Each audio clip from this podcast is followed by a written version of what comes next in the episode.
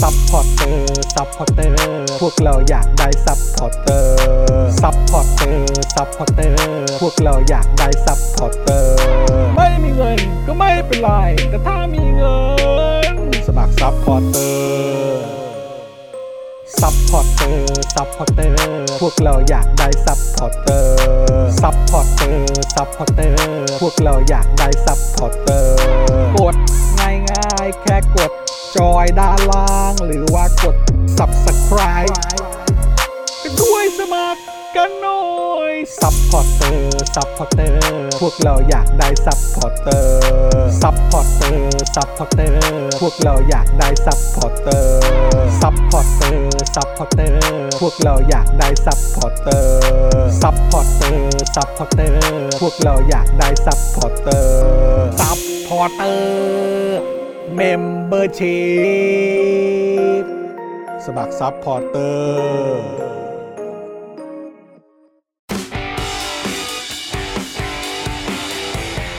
วาสนาอารวาส สวัสดีครับคุณผู้ชมครับต้อนรับทุกท่านนะครับ เข้าสู่วาสนาอารวาสไลฟ์นะครับ ประจำวันที่ 25 เมษายนนะครับ 2565 นะครับอยู่กับผมจอห์นวินยูนะครับนะฮะแล้วก็แน่นอนนะครับมารอแล้วก็อยู่ใกล้ชิดกับเราแล้วนะครับ ต้อนรับอาจารย์วาสนาวงศ์สุรวัตรนะครับ สวัสดีครับอ่ะเดี๋ยวอาจจะต้องปรับมุมกล้องนิดหนึ่งนะครับนะอ่ะ โอเคนะครับนะก็คุณผู้ชมใครที่มาแล้วนะครับ กดไลค์กดแชร์กันนิดนึงนะครับ แล้วก็อ่าแสดงตัวกันหน่อยนะครับ คุณผู้ชมครับมาร่วมพูดคุยกันนะครับ เพราะว่าวันนี้อาจารย์วัฒนาก็มาอยู่กับเรานะครับ สัปดาห์ที่ 2 ติดต่อกันแล้ว เออ ใช่ นะครับแปลว่าอาทิตย์หน้าก็จะเป็นคิวของอาจารย์วินัยแล้วครับ อาจารย์วินัยแล้วล่ะ อ่า สลับ โอ กั เค นนิดนึงค่ะ นะครับนะฮะก็เอ่อใครที่คิดถึงอาจารย์วัฒนานี่ก็เต็มอิ่มกัน 2 วีคติดนะครับนะซึ่งถือว่าเป็นเรื่องที่ดีมากๆ เพราะมีแต่คนบ่นคิดถึงนะครับนะฮะอ่ะเดี๋ยวดูคอมเมนต์กันหน่อยดีกว่านะครับอ่ะแล้วก็วันนี้ดูแลการไลฟ์นะครับแล้วก็ร่วมจัดรายการเรานะครับ พี่ใหญ่สป็อคดาร์กนั่นเองนะครับ สวัสดีครับผม สวัสดีครับพี่ใหญ่ครับนะฮะคุณอัตนนท์นะครับ บอกว่าสวัสดีครับคุณจอห์นแอนอาจารย์วาสนานะครับเอ่อสะใจทุกครั้งที่ได้ยินเสียงกอซิล่าครับโอ้ไม่ต้องอย่างนี้สินะครับ คุณสรันพงศ์บอกว่าสวัสดีครับอาจารย์วาสนาพี่จอห์นมาทันสดใช่ไหมฮะอ๋อโอเคนะครับ ครั้งแรกปกติจะติดงานอ๋อได้เลยครับนะฮะยินดีครับจะ เช้า ได้ วัน มา จันท เมา ร์ ส์ นี้ กัน ก็ อืม ในแง่หนึ่งเช้าวันจันทร์นี้ก็ดีนะแบบ ครับ ว่าทำให้เขาเรียกอะไรเปิดสัปดาห์แห่งการทำงานอะไรเงี้ย สัปดาห์แห่งการทำงาน สำหรับบางท่านที่อาจจะแบบยังขี้เกียจ อยู่ ใช่ใช่ใช่ ยังอยากจะแบบยืดวีคเอนที่ยาวต่อไปอีกนิดนึงก็แวะมาฟังกันก่อน ครับผมเออนะฮะเอ่อคุณสุภกิจบอกว่าวันนี้ผมดูทางเฟซก็จะแปลกๆหน่อย สวัสดีพี่จองกับอาจารย์วัฒนานะครับอ่า ค่ะ นะครับ ยินดีครับ คุณสามทิพย์สวัสดีครับ คุณครามนะครับ บอกว่าเดี๋ยวมื้อกลางวัน จะไปตั้งฮกกี่ครับ โหตั้งหกกี่ โอ้ นี่ตั้งหกกี่นี่ดเมจรุนแรงมากอะ รุนแรงมากครับ คือแบบ รุนแรงมากครับอืม ได้รับความบ่นจากผู้คนรอบข้างมากอะไรเงี้ย อ่า เมื่อวานเมื่อวานต้องไปถูกเกณฑ์ไปถ่ายรูปรับปริญญา อ่า ที่จุ ครั ฬา บ อะไร ผม เงี้ยก็ ครั มี บ คอลลีกบอกว่าแบบโอ้โห ไปโดน โทรศัพท์ มาใช่ไหมหรือว่า อะไรนะ ง เมสเซ ออ จหากันตอนแบบว่าใกล้ เออ ๆเที่ยงคืนบอก เออ ว่า เออ โอ้โห โพสต์ของพ่อหมอนี่ เออ หลาย โหด แรง โหดแล้วร้านเขาดัน แรงมาก ปิดสองทุ่มไง อืม เออ นะครับ เมื่อวานผมก็ไปมาครับนะฮะ แล้วก็โอ้โห คือ เออแบบสุดยอดมากอะสุดยอดจริง ๆ นะครับ นะฮะ ก็เดี๋ยวคิดว่าต้อง คือ คือเป็น เป็นการไปร้านอาหารที่นานแล้วนะ ที่เรา เราไม่ได้ เราไม่ได้มีความรู้สึกว่าพอกินเสร็จปุ๊บเนี่ย เรามีความรู้สึกว่าร้านนี้ต้องกลับมาโดนอีก โอ้โห นานมากแล้วนะ สั่งได้ไหมอะเขาสั่ง สั่งได้สั่งได้ ใช่หม สั่งได้สั่งได้เออนะครับคือตอนนั้นเนี่ยตั้งโฮกี้เคยส่งมาให้ทานที่นี่ อืม ก็อร่อยโดนใจมาก ๆ แต่พอไปทานที่ร้านปุ๊บเนี่ยแล้วเหมือนแบบเขาหยิบออกมา เอ จาก อเราคิด จาก ว่ามัน ครัวเลย มันต้ อะ องไปกินที่ร้านอะ มันก็ ถึ อีก จะได้ ฟิล ย่าง หนึ่งนะ เออ มันก็อีกฟิลหนึ่งเลยครับคุณผู้ชมนะครับ คุณดาเบสบอกว่าได้ดูสดครั้งแรก เพราะติดอะไรอะติดดอยบิตคอยนอนไม่หลับ โอ้ยตายแล้วนะครับ สู้ๆนะครับนะฮะ โอ้คุณยอดกมลมาจากฮ่องกงนะ สวัสดี มาจาก ครับ ฮ่องกงโอ้วันนี้เราจะคุยกันเรื่องเอ่อ แครี่หลับอะฮะ คุยเรื่องฮ่องกงเลือกการเลือกตั้งผู้ว่า อ่า ฮ่องกง ครับ ซึ่งจะ ผม เกิดขึ้นในต้นเดือนหน้าหรื อ่า อเปล่าก็ไม่รู้ ครับ นะะ ผมก็ต้องรอดูกัน ก็แชร์มาหน่อยก็ได้นะครับ ว่าบรรยากาศในฮ่องกงตอนนี้เป็นยังไงบ้าง เออ อยากรู้นะครับ ถ้าเป็นไปได้เอาแชร์มาแบบคุณไม่ผิดกฎหมายของมัน อ่าอ่าเอาเอาเออ ก็จริง ดูแลตัวเองนิดนึง เออว่ะจริงด้วยงั้นหลังไมค์ก็ได้ครับ ค่ะ เออหลังไมค์ก็ได้ฮะถ้าออกสาธารณะนี่ความเสี่ยงสูง นะครับ เขาเพิ่งมีข่าวออกมานะเมื่อวานเห็นคนแชร์ใน Facebook ว่าแบบว่าประเทศจีนติดอันดับประเทศที่แบบปลอดภัยที่สุดในโลกอะไรเงี้ย ฮะ เออ คือหมายถึงว่าแบบ เป็นเป็นข่าวจากไหนฮะ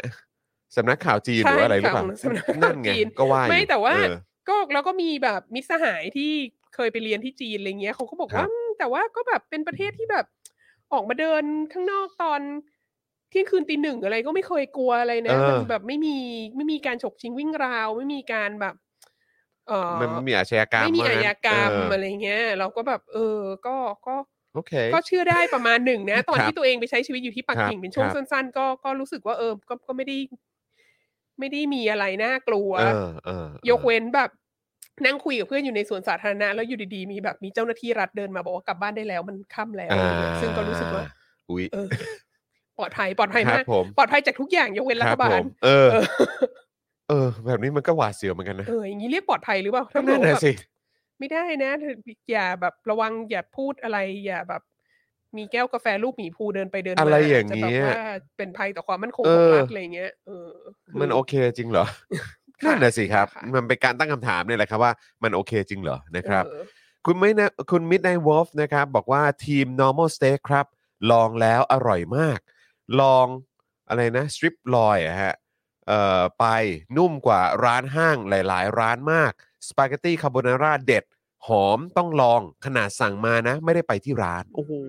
สุดยอดดีใจมากครับ โอ้กร หลายคนก็ สั่งสปาเกตตี้คาโบนาร่ามากินโดยที่ไม่ได้ไปที่ร้านเนี่ย มันเป็นเรื่องปราบเซียนมาก ใช่ เลยเพราะมันเป็นอะไร ใช่ ที่แบบ ใช่คมันจะ รับ ชืดได้เร็วมาก ใช่ครับ น ใช่ ชืด ครับ เว มันจะ าก แห้งหรือว่ามันอาจจะ อืม แบบ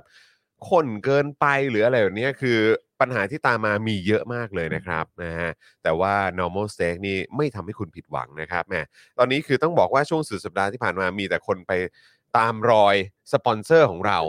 มัน normal steak ตั้งฮกกี่ตั้งฮกกี่เมื่อวานที่ไปทานนี่ก็เจอแฟนรายการด้วยนะครับ ม คือคุณแม่เป็นแฟนรายการเจาะข่าวตื้น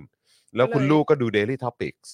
ก็เลย ต มากัน ดูกัน ใช่ใช่นะครับนะฮะคุณยอดกระหม่อมบอกว่าช่วงนี้ฮ่องกงคลึกครื้นค่ะ เพราะเพิ่งคลาย social distance rule คนออกมาจับจ่ายเดินเที่ยว ยังไม่ค่อยคุยกันหรือมีข่าวเรื่องการเมืองการเลือกตั้งเท่าไหร่ค่ะาโโห อันเนี้ยนะ จุดนี้นะ ถ้า ครับ คุณอยู่ภายใต้อำนาจอธิปไตยของจีนเนี่ยนะแล้วคุณเป็นเมืองใหญ่เนี่ย ครับ เรื่องการเลือกตั้งมันคงไม่ค่อยมี คือ ความหมายเท่าไหร่ปะ อัน หรือ นั้ เปล่าน ก็ ฮะ ส่วนหนึ่ง เออ แต่อีกส่วนหนึ่งก็คือการที่ออกมาเดินนอกบ้านได้และช้อปปิ้งได้นี่มันก็เป็นเรื่องใหญ่มากนะคือ ครับหมายถึง ครับ ว่าอีกอีกเรื่องหนึ่งที่เนี่ยโฆษณาไปในไปในทวิตเตอร์เนี่ยก็ ครับ ก็มีคนมาคอมเมนต์เป็นแฮชแท็กแบบเซี่ยงไฮ้อะไร ครับเงี้ย ครับ อเขาก็อยากรู้เรื่องเซี่ยงไฮ้แบบ อืม โควิด -19 การปิดโควิด -19 ที่เซี่ยงไฮ้แล้วก็มีเสียงกันมาเยอะมากว่าโอ้โหมันโหดมากเลย ม เรื่อง ม เรื่องอะไรนะแบบ อาหารไม่พอ อ่าใช่ คน ใช่ใช่ คนจะตายกันอยู่แล้ว ใช่ อะไรเงี้ย ใช่ แล้วก็ ใช่ แบบเอ่อเจ้าของที่ถูกเอาไปควอรันทีนก็ต้องแบบหมาแมวที่อยู่ในบ้านก็ต้องตายหรืออะไรเงี้ย รับ คือมีเรื่อง บ เล่าอะไรต่างๆ มาเยอะแยะมากมาย อืมม เอ่อมาจากฝั่งเซี่ยงไฮ้ ครั ดั บ งนั้นเรา ครับ คิดว่าฝั่งฮ่องกงเนี่ยก็จริง ๆ เรื่องของการควบคุมโควิด -19 นี่ก็เป็นเป็นประเด็นที่คนก็บ่นกันมาตั้งแต่แรกแล้วอะ อื นะ ม แต่ว่า อืม ก็ก็ก็พอเข้าใจได้ว่าตอนนี้ที่เขาแบบผ่อนคลายแล้วเราแบบโอเคออกไปช้อปปิ้งได้ออกไปอะไรได้เนี่ย อืม ก็เขาก็คงจะคือครื้นเนี่ยแล้วก็ ครับ อย่างที่บอกอะเทียบกันกับกระแสข่าวการเลือกตั้งซึ่งเดี๋ยวเดี๋ยวเราจะคุยกันเนี่ย อืม คือเป็นการเลือกตั้งที่มีผู้สมัครคนเดียวเนี่ย ครับ มันก็คงไม่ค่อยมีอะไรให้คุยเท่าไหร่ นั่นน่ะสิค คุ รั ย บ เยอะเดี๋ยวก็ผิดกฎหมายความมั่นคงอีก นั่ อะ น ไร น่ะ เงี้ย สิครับ ดังนั้น เออ ก็ไปช้อปปิ้งค่ะ ครับ ปิ้ง ผม ได้ก็ ไปช้ ช้ อ อ ป ป ปิ้ ปิ้ ง ง ดี ค่ะ กว่าครับ ใช่ครับผมนะฮะเอ่อคุณไม่นายวอฟบอกว่าต่อไป Oasis Coffee ครับ เดี๋ยวสปอนเซอร์น้อยใจโอ เค ได้เลย ค่ะ นะครับ ด้านบนเหมือนมีคุณอะไรนะเอ่อขอคุณเจนใช่ไหมฮะคุณเจนบอกว่าสั่งเกือบครบทุกร้านแล้วค่ะ normal steak ตั้งฮกกี้ Oasis Coffee โอ้ยน่ารักมากเลยนะครับ แล้วก็เพิ่งรู้ว่า Oasis Co- Coffee เป็นสปอนเซอร์เนอะ เป็นนะฮะ เป็นครับ เออนะครับ มีคนขอข่าวเซี่ยงไฮ้หน่อย ใช่ใช่ เออ นี่แหคละรับ ก็ก็มีเป็น ก็อย่างที่บอกไปเนอะ ใช่ อืมนะครับ คือวันก่อนผมไปนั่งดู นั่งดูสัมภาษณ์ ชาวอเมริกันที่อยู่ในจีน หรือว่าอยู่ที่เซี่ยงไฮ้เนี่ยแหละมา 8 ปีมั้งในเอ่อ Channel Asian Boss อืม ไม่รู้อาจารย์วัฒนาได้ผ่านตาบ้างหรือเปล่า คือก็ก็มันก็น่าสนใจดีนะ มานั่งฟังเขาให้สัมภาษณ์ คืออ ม แบบใจหนึงก็แบบมีความรู้สึกว่าอยู่ไม่กลัวแล้วาอยู่ จะโดนแบบ จะโดนแบบไล่ออกนอกประเทศ หรือแบบอาจจะโดนคดีอะไรแบบนี้ก็ได้อะไรเงี้ยเพราะเขาก็ออกมาพูดถึงสถานการณ์ ที่เขาเจอด้วยตัวเขาเองอ่ะ อืมอืม เพราะว่าเหมือนเขาทำงานเป็นเอ่อนักแปลเป็น อืม translator อยู่ในเซี่ยงไฮ้อะไรแบบเนี้ยแล้วอยู่มา 8 ปีแล้วอะไรอย่างเงี้ยแล้วก็เล่าให้ฟังถึงเหตุการณ์การแบบเขาเรียกว่าอะไรนะเอ่อ horse แบบว่าเหมือนแบบไป กักตุนสินค้า ไปกักตุนสินค้ากัน เออเออ หรือว่าแบบว่าเอออะไรแบบนี้แล้วเขาก็บอกว่าเหมือนแบบประมาณว่าเซี่ยงไฮ้คือเข้าใจว่าเซี่ยงไฮ้นะเหมือนแบบมันมีแม่น้ำผ่ากลาง อ่าใช่ใช่ ใช่ไหม ใช่ ฮะแล้วเขา ใช่ บอกว่ามันก็แบบแบ่งเป็นสองฝั่ง อ่า แล้วเขาอยู่ในฝั่งที่มันมันไอการล็อกดาวน์มันไม่ได้โหดมาก เออเ แต่ว่าอีกฝั่งหนึ่งเนี่ยที่เขา ใช่ โดน ใช่ แบบว่า ใช่ แล้วก็บอกว่าเออไอไอเหตุการณ์แบบว่าที่โดนล็อกดาวน์แล้วโดนแบบเหมือนขังอยู่ในร้านค้า อืม เอ่อ อืม ในห้างสรรพสินค้าหรือว่าใน ถะไร อยู่บนรถอะไรแบบเนี้ย ถบรรทุกอะไรเงี้ยเออ ก็คือเขาบอกว่ามันมีอย่างนั้นจริง อืม แต่คือแบบว่าบางคนก็ก็ต้องอยู่ทั้งคืน บางคน อืม ก็โดนแบบอยู่ประมาณ 4 ชั่วโมง 6 ชั่วโมงอะไรแบบเนี้ย เออ เพราะว่ารัฐเนี่ยจะแบบเหมือนประมาณว่า พอเจอคนติดปุ๊บประมาณแบบ 7 คนหรือ 7 เคสอะไรแบบเนี้ย อืม เราบอกว่าไม่ได้ละต้องล็อกดาวน์ละ เออ เราล็อกดาวน์แล้วคือให้ทุกคนอยู่ตรงนั้น เพื่อที่จะมีเจ้าหน้าที่อ่ะไปตรวจถึงที่ เออ แล้วถ้าตรวจ กเจ้าหน้าที่จะมาถึง แล้วกว่า เร เจ้าหน้าที่มา นึกสภพ ถึงใช่ก็ต้องแบบ อ่ะ รออยู่อย่างนั้นกันไป ซึ่ง อืม เขาก็แบบว่า เออ ก็ อันนี้คือมาตรการเขาอ่ะ เอออะไรอย่างเงี้ย เ คือใครใครใครสนใจลองไปดูได้นะครับ มันเป็นบทสัมภาษณ์ที่ค่อนข้างยาวเหมือนกันประมาณสักเกือบเกือบสองชั่วโมงอ่ะ ม เออคุยกันแบบค่อนข้างละเอียดเลยแหละเออนะครับว่ามันเกิดอะไรขึ้นบ้าง ใครสนใจก็ลองไปดูกันได้นะค เอ๊ะ รับ อันนี้เขาแบบ คือเขาก็ แล้วแล้วมันออกมา มันออกมาช่องทางไหนเป็น ในในช anel เอ่อชื่อว่า Asian Asian Boss Asian Boss และ เนี่ยแห Asian ละ Boss นี่คือแบบ อืม ของของใครเป็นคนทำอ่ะ เออน่าจะมาจากญี่ปุ่นนะ มาจากญี่ปุ่น น่าจะมาจากญี่ปุ่นนะ อืมอันนี้ ถ้า ก็เป็นไป เกิดจำไม่ ได้ ผิด ว่า นะคอรั อบ กสื่อแบบ อืม ออกสื่อทางอินเทอร์เน็ตที่ อืม มันอาจจะเป็นสื่อที่มันไม่ได้ คือ เหมือน ไม่ อารมณ์ สามารถเห็นได้ในประเทศจีน อ่าอ่า เออ อ่า เออ ก็ เออ ก็ก็เป็นไปได้ แต่ว่ามันก็มีช anel อยู่ใน YouTube อะไรแบบเนี้ย อืม ครับเออนะครับใครสนใจก็ลองไปดูแล้วกันนะครับ แต่ว่าอีกมุมหนึ่งก็ก็คือกำลังที่กำลังจะถามอาจารย์วัฒนาคือไอ้ฟังมาจากเขาเนี่ยแน่นอนก็คือว่าเออมันก็ดูอาจจะมีรายละเอียดที่เหมือนอาจจะมีความเป็นกลางอยู่บ้าง แต่คือแบบ อืมอืม แต่อีกมุมหนึงก็มีความรู้สึกว่า แต่เขาก็น่าจะรับข้อมูลข่าวสารจากในในจีนเนี่ยค่อนข้างเยอะพอสมควร หรือว่าอาจจะโดนปิดกั้นข้อมูลข่าวสารเยอะพอสมควรก็เลยไม่รู้ว่าเออจะมีรายละเอียดอะไรตรงพาร์ทไห คือน เรา ที่ ว่า มัน มันตมันก็ กหล่น จริ ไป ง ด้วยหรือเปล่า เราเราก็เราก็คิดว่ามันก็จริงว่าเซี่ยงไฮ้มันก็ใหญ่มาก อืมอืม คือหมายถึงมันก็เป็นเมืองใหญ่มากอะไรเงี้ย ครั แล้ บ วมันก็ อือฮึ มันก็มีการควบคุมล็อกดาวน์ไม่เท่ากัน ครับ แต่ละฝั่ง อืม อะไรเงี้ยก็เราเราก็คิดว่านี้ก็จริง แต่ อืม ทีนี้อีกอันหนึ่งที่ที่เราพบก็คือว่า เราคิดว่ารัฐบาลจีนเนี่ย เป็นห่วงเรื่องการรับข้อมูลข่าวสารของคนจีน อื มากกว่าคนนอกประเทศ อ๋อโอเค คิดว่า เข้ ณ ใจละ จุดนี้เนี่ยเขาแบบ ถ้าเป็นและนี่พูดภาษาอังกฤษใช่ป่ะ ใช่ครับ อ่า อืม ถ้าเป็นฝรั่งเป็นชาวต่างชาติ แล้วก็พูดภาษาอังกฤษ แล้วก็ออกช่องสื่อที่มันไม่ใช่ที่มันไม่เห็นในประเทศจีน อืม หรือช่องสื่ออ ม ต่างชาติอย่างญี่ปุ่นเงี้ย ซึ่ง อือฮึ แบบก็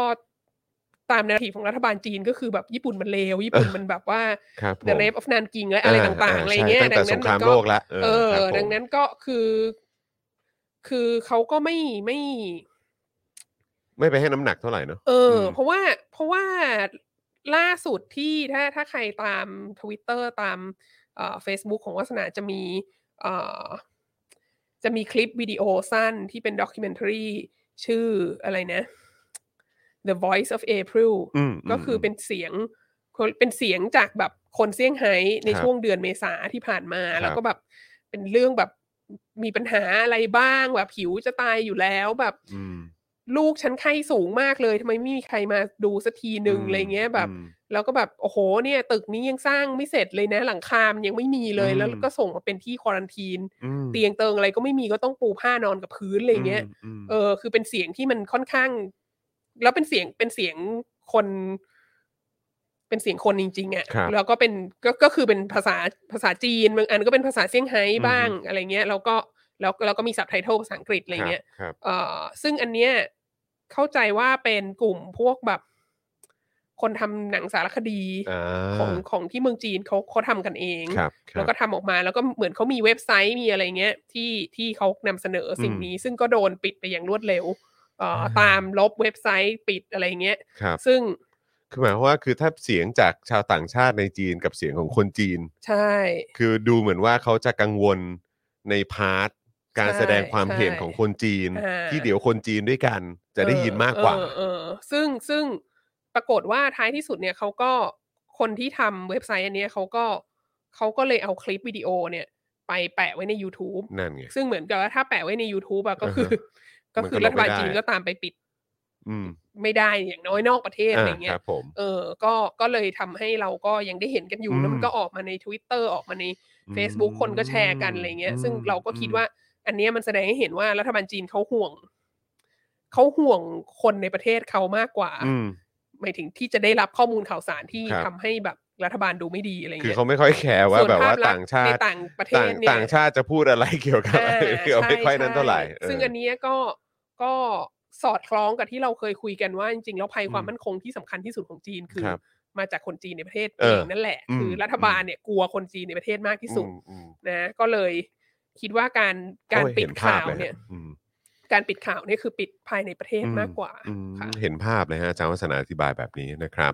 นะฮะเอ่อคุณธนาโนนบอกว่าคนนอกจะว่ายังไงก็ช่าง แต่อย่าให้คนจีนพูด เอ่อใช่ไหมฮะอ๋ออย่าให้คนจีนพูดก็ตาเอ่อตามละกันนคบ เพราะว่าถ้าเผื่อว่าคนจีนพูดพูด อืม ตามเมื่อไหร่หมายถึงถ้าเผื่อคนจีนเริ่มพูดวิจารณ์รัฐบาลอะ อืม ก็จะบอกมาทันทีว่าอ๋อพวกเนี้ยโดนแบบสื่ออเมริกันล้างสมองอะไร อ่า เงี้ย ครับ เออ ผมอืม ก็คือ นะรับ เหมือนแบบแล้วมันก็อาจจะเราก็อาจจะต้องถามต่อไปว่า แล้วแล้วทำไมสื่ออเมริกันถึงไม่ชอบรัฐบาลจีนล่ะอะไรเงี้ย ม เอออ ม ก็ อื นั่นแหละ มครับผม อ่ะ ม คุณยอดกมล บอกว่าได้ฟังคลิป Voice of April ที่อาจารย์แชร์แล้วค่ะ อันสุดท้ายเศร้ามากฟังแล้ว hopeless แทน ใช่ใช่ โอ้ย จริงๆ นะ มัคนรับ มีเสียงของคนที่แบบว่า หมาแมวโดนฆ่าด้วยอะคือแบบต้อง ใช่ ต้องฆ่ากันเลยเหรอ ก็ แค่ มันของจริงอะเนอะ ออ มันเกิดขึ้นจริงนะครับ ค่ะ คุณเบลล่าทักทายจากแคนาดานะครับ สวัสดีครับ บอกว่าชอบเวลานี้สุดดูก่อนนอน ค่ะ โอเคนะครับ เอ๊ะเมื่อกี้มีใครพูดถึง สวัสดีคุณจันเหนือจันเจ้าด้วยนะครับนะฮะเอ่อคุณสรศักดิ์บอกว่าพี่จอนครับที่ประเทศจีนเนี่ย รัฐบาลออกกฎหมายเรื่องเกม วันธรรมดาเด็กห้ามเล่นเกม เล่นได้เฉพาะตอนวันหยุดเล่นได้วันละไม่เกิน 3 ชั่วโมงครับ อืม ครับผม ซึ่งอันเนี้ย เออ ก็ อันนี้ก็มีมีมีปัญหานะ คือหมายถึงว่า ครับ มันหนึ่งก็คือแสดงว่าจีนเนี่ยเขาจะไม่แบบเขาไปแข่ง e สปอร์ตเลยใช่ไหม เออ เขาให้เด็กเล่นได้เฉพาะวันหยุด เอ่อ แล้วสองที่ตามมาก็คือว่า บริษัทเกมพัฒนาเกมของจีนเนี่ย อืม มันจะมันจะคอมเพ t i t i v e ได้ไหม นั่นน่ะสิ ถ้าเผื่อว่า เอ่อกลุ่มเป้าหมายมันถูกจำกัดการใช้ อืม อย่างนี้ อืม แต่ในขณะเดียวกันมันก็บอกอีกอย่างหนึ่งมันก็บอกว่า เออมันก็ มันก็ทำให้เราเห็นว่าเกมเนี่ย เกมออนไลน์เนี่ยเป็นสิ่งที่ เป็นสิ่งที่รัฐบาลจีนก็กลัวมากจริง อืม แล้วเราก็เข้าใจว่าเขากลัวมากจริงคือหมายถึงว่า อันนี้ก็เป็นอีกเรื่องหนึ่งที่วาสนาก็ต้องแบบ หาความรู้มากนะเพ ครั ราะ บ ว่าตัวเองก็ ไม่ค่อยเล่นเกมอะไรนอกจาก อืม เกมเพชรอะไรอย่างเงี้ย ครับผม ปัญญาอ่อน ช่วงนี้ ไร้ ช่วงนี้ สาระ ผมก็ มาก กลับมาเล่นแค่เตอร์ติส เนี่ย เอ แหละฮะ อนั่นแหละ เออ แต่ว่าแล้ว อืม ดังนั้นเราก็จะนึกไม่ค่อยออกว่าแบบ เอ้ยไอ้ไอ้เกมออนไลน์มันอะไรกันนักหนา เออ แล้วทำไม เออ ทำไมรัฐบาลต้องกลัวอะไรเงี้ย ก็จะจำได้ว่าสักแบบสี่ห้าปีที่แล้วไหมที่เราก็เคยคุยกันในรายการไหนสักรายการหนึ่งอะที่เป็นแบบ เกมของไต้หวันน่ะ ครับ ที่มันมีอยู่ในช่วงในเกมอะมันมีการเล่าข่าว อืม เออ แล้วมันก็ทำเป็นข่าวแบบล้อล้อรัฐบาลจีนอะไร ครับ เงี้ย ครับ เอ่อก็ก็ทำให้เราเห็นได้ว่า เออแบบ มันก็เป็นฟังก์ชันในเกมได้นะ ที่ถูกเอามา แบบใช้เป็นเครื่องมือทางการเมืองอะไร ใช่ เงี้ย ใช่ แต่ว่าพ ใช่ อตอนหลังพอแบบ ตอนหลังเริ่มมีลูกหลาน คนรู้จักอะไรต่าง ๆ ที่เป็นเกมเมอร์อยู่ในประเทศนี้เนี่ย อืมอืม เราก็เริ่มเห็นว่าแบบ โอ้โห อะไรต่างๆ ที่เกิดขึ้นอยู่ในเกมนี่มันก็มหัศจรรย์เนอะมีการแบบสร้างตัวละครวิพากษ ใช่ บุ สะ คค ท้อ ล น ทางการ คบ เมืองและ ใช่ อะไร คบ ต่างๆอะไรอย่างเงี้ย ใช่ เราดู ครับ แล้วเราก็แบบ ใช่ครับ โอ้โห แล้วก็เป็นเหมือนเป็นโลกเสมือนขึ้นมาอีกอันหนึ่ง ใช่ แล้วก็ ใช่ แล้วก็ตัวคนที่พูดอะไรแต่ละคนในนั้นก็เป็นแบบเป็นอวตารลงมาใช่ไหม อืม ซึ่ง อืม เราก็ตามจับก็คงลำบาก ค อะ รั ไร บ เงี้ย ผม เอ ครั อบ เราผก็ม เห็นว่าแบบเออ เกมนี้แหละจะเป็นอาจจะเป็นแบบว่าเครื่องมือในการผลักดันประชาธิปไตย ทำเป็นเล่นไป ใศตวรรษที่21 ทำเป็นเล่นไป พอเข้าใจได้ว่าทำไมพรรคคอมมิวนิสต์จีนถึงจะกลัวอะไร อื เงี้ย มอืมอืมนะครับ คุณ Dragon Spirit บอกว่าอะไรนะครับ บอกว่าผมมีเพื่อนของเพื่อนที่เป็นอดีตโปรแกรมเมอร์ของบริษัทเกมในจีน เขาหนีออกมาจากจีนสักพักแล้ว เพราะบริษัทในจีนโดนบังคับให้ปิดตัวลงด้วยคำสั่งของรัฐบาลครับ เออ โอ้ ใช่ นะครับ ซึ่งอันนี้ก็ อันนี้ก็เป็นสิ่งที่บอกว่าแบบมันมัน อุตสาหกรรมเทคเนี่ยมันจะโตได้ยาก ถ้าเผื่อว่า ถ้าโดนควบคุมอะฮะ ถ้า อืม ถ้าถ้ารัฐบาลมาคุมอะไรอย่างเงี้ย อืม แล้วก็ อืม ที่เราเคยบอกกันว่าแบบหลังจาก economic miracle แล้วถ้ามันจะโตไปได้ต่อจากนั้นเนี่ย อืม มันไม่ democratize ลำบากแล้วไง อืม เพราะว่าเพราะว่ามันจะต้องมีอะไรนะ creative economy ใช่ มันต้องส่งเสริมอุตสาหกรรมท่องเที่ยว มันต้องส่งเสริมอุตสาหกรรมบันเทิง ครับ อุตสาหกรรมบริการอะไรต่างๆ ซึ่ง อืม มันต้องเปิดรับ อืม ทั้งคนและเงินจาก อืม ต่างประเทศ อืม เออ โอ้แต่น่าสนใจนะครับว่าถ้าเกิดว่าจีนแบบว่า democratize ขึ้นมาเนี่ย คือเศรษฐกิจมันจะบูมมากขึ้นอีกขนาดไหน ถ้าเกิดว่า democratize จริง ๆอะนะ เออ เออ แต่ว่าก็คง ก็ เราว่า เออ มันมันน่าสนใจว่าคืออย่างที่บอกว่าในใน ตะมัน วัน ก็ ออก มัน ก ก็ ลาคงเนี่ย ล้ายๆกับประเทศเราคือแบบว่าเราก็คุยกันว่าถ้าประเทศเราเป็นประชาธิปไตย เศรษฐกิจมันก็น่าจะดีกว่านี้ อ่าใช่ ป่าน ใช่ นี้ ไหม เราก็มีรถไฟความเร็วสูง ใช่ ของคุณชัดชาติตั้งแต่รอบที่แล้ ใช่ ว ไห อะ ม ไร ฮะ เงี้ย เออ แต่ว่าก็คือแบบแล้วอย่างถ้าจีนน่ะถ้าจีนเป็นประชาธิปไตยขึ้นมานี่โอ้โหแบบว่าเงินลงทุนอะไรต่างๆ มันจะมาอีกเยอะแยะมากมายขนาดไหน อืมแต่มัน อืม ก็พูดยาก แต่มั แห น ละ เออ คือหมายถึงว่าเรา ใช่ครับมัน เราคิดว่ามันน่าสนใจที่จะดูว่ารัฐบาล อืม จีนจะทำยังไง ครับครั กับ บกับวิกฤตอันนี้ ซึ่งมันไม่เคยมีใครผ่านไปได้ อืม ใช่ไหมแล้วสองก็คือเราคิดว่า เราคิดว่าถ้าจีนดิมอคไทส์ถ้ามันเกิดขึ้นจริงนะครับ อันนี้แบบฟันเฟืองมากนะครับ แต่คิดว่าเออถ้ามันเกิดถ้ามันเกิดขึ้นเนี่ย มันคงต้องกลายเป็นหลายประเทศอะ เออ มันคงไม่ใช่สาธารณรัฐประชาชนจีนที่มัน อืม อยู่อย่างเงี้ย มัน เออ คงต้องมีประเทศแยก เอกราชขึ้นมาหลายประเทศอ่ะ อ่า เออซึ่งก็จะน่าสนใจ โอ้โห นะคะ ครับผมนะฮะ อ่า โอเคนะครับ คุณผู้ชม เดี๋ยวอีกสักครู่เราจะเข้าเนื้อหาของเรากันแล้วนะครับ นี่เรากำลังเมาส์มอยกันอยู่นะครับ นี่อาจารย์วัฒนาก็เอ่อสั่นกระดิ่งเรียกยอดแล้วนะครับ เติมพลังเข้ามาครับ เข้ากองทุนลี้ภัยนะครับ ของอาจารย์วัฒนาและของผมด้วยนะครับ ใช่ นะครับ ถูกต้อง เติมพลังเข้ามากันก่อนรายการจะก่อนเข้าเนื้อหากันนะครับนะฮะเติมเข้ามาทางบัญชีกสิกรไทยนะครับ 0698975539 หรือสแกน QR Code ก็ได้นะครับ สวัสดีคุณเฟื่องระดาด้วยนะครับ โอ้โห ไม่ได้เจอกัน เอ สัก อ พั เมื่ ก อกี้ ใหญ่ คุณ แล้ว เฟื่อง เนาะ ระดาบอกว่า เออ เลือกตั้งฝรั่งเศสมาคงได้ ได้แล้ว เห็น ใช่ไหม บก อันนี้ชัวร์แล้วใช่ไหม คือแบบว่าอีกนิดเดียวจะได้เลอแปลงแล้ว เออ ใช่ คือแบบคนฝรั่งเศสก็เบื่อมาคงนะมี อืม เพื่อนหลายคนที่เบื่อมาคงมาก อืม แต่ว่าแล้วคนที่เบื่อส่วนใหญ่จะเป็นแบบ ออกไปทางซ้ายๆหัวก้าวหน้าหน่อยอะไร ครับ เงี้ย ผม รู้สึกว่ามาโคงมันแบบ มันมันขวาเกินทั้งทั้งๆที่จริง ๆ ก็ก็เป็นเขาเรียกอะไรเป็นเป็นมอดเรตไหม อืมอืม เออแต่ว่าถ้าทางเลือกมันคือมาโคงกับเลอแปงซึ่งเป็นแบบว่าขวาตกขอบนีโอนาซีเนี่ยก็ อือฮึ ก็เลือกมาโคงเถอะค่ะ ครับผม นะฮะ คุณ DK Blue Mountain บอกว่าเคยไปเที่ยวจีนก่อนช่วงโควิดบอกตรงๆ ไม่มีอะไรน่าประทับใจนอกจากกำแพงเมืองจีนนอกนั้น มีแต่ห้องน้ำสกปรกบวกกับคนจีนก็ไม่พูดภาษาอังกฤษเลยลำบากไปหมดเลย โอ้ นะค โอ้ รับ มันอาจจะแล้วแต่ เอ ที่ อ มา อาจจะเออจริงนะ ดีเค อืม บลูเมลเทนคืออ ม แบบว่า แต่คือคุณดีเคบัวไม่ได้น่าแจงไปได้นะ แต่พวกเราคือไปไม่ได้แหละ ใช่ใช่ใช่ใช่ ถ้าเกิดหลังจากนี้นะครับ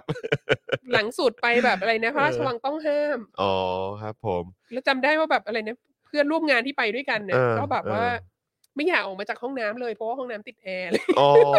อยู่ ครับ ข้าง ผ นอก ม ร้อนมากอะไรเงี้ย มันอาจจะแล้วแต่พื้นที่ด้วยนะฮะ เพราะว่าจำได้อย่างตอนนั้นที่เคยสัมภาษณ์คุณอะไรนะ คุณที่เขาทำเพจเกี่ยวกับจีนเนี่ยคุณอะไรนะ ที่รู้จักกับพ่อหมออะเออนั่นแหละ ตอนนั้น อืม สัมภาษณ์ในหาเรื่องอ่ะ อืม แล้วเขาก็ อืม บอกว่าเนี่ยมันมีการประกวดกันเลยนะ เออ ประกวด เเ ห้องน้ำกันใน ใช่ใช่ จีนเลยว่าในแต่ละมณฑลเนี่ย ห้องน้ำไหนแบบ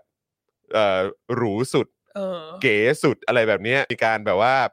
ประชันกันเลยอ่ะ ใช่ เออ แล้วเราก็แบบแต่ต ปั อน ญ ที่ หาของสิ่งเหล่านี้ก็คือว่า ครับ อีห้องน้ำที่เข้าประกวดของแต่ละมณฑลมันก็ ครับ หรูหราม ากไง ครับ แต่แบบว่า อันนั้นมันเป็นเขาเรียกอะไรมันเป็นทิปิคอลของมณฑลนั้นหรือเปล่า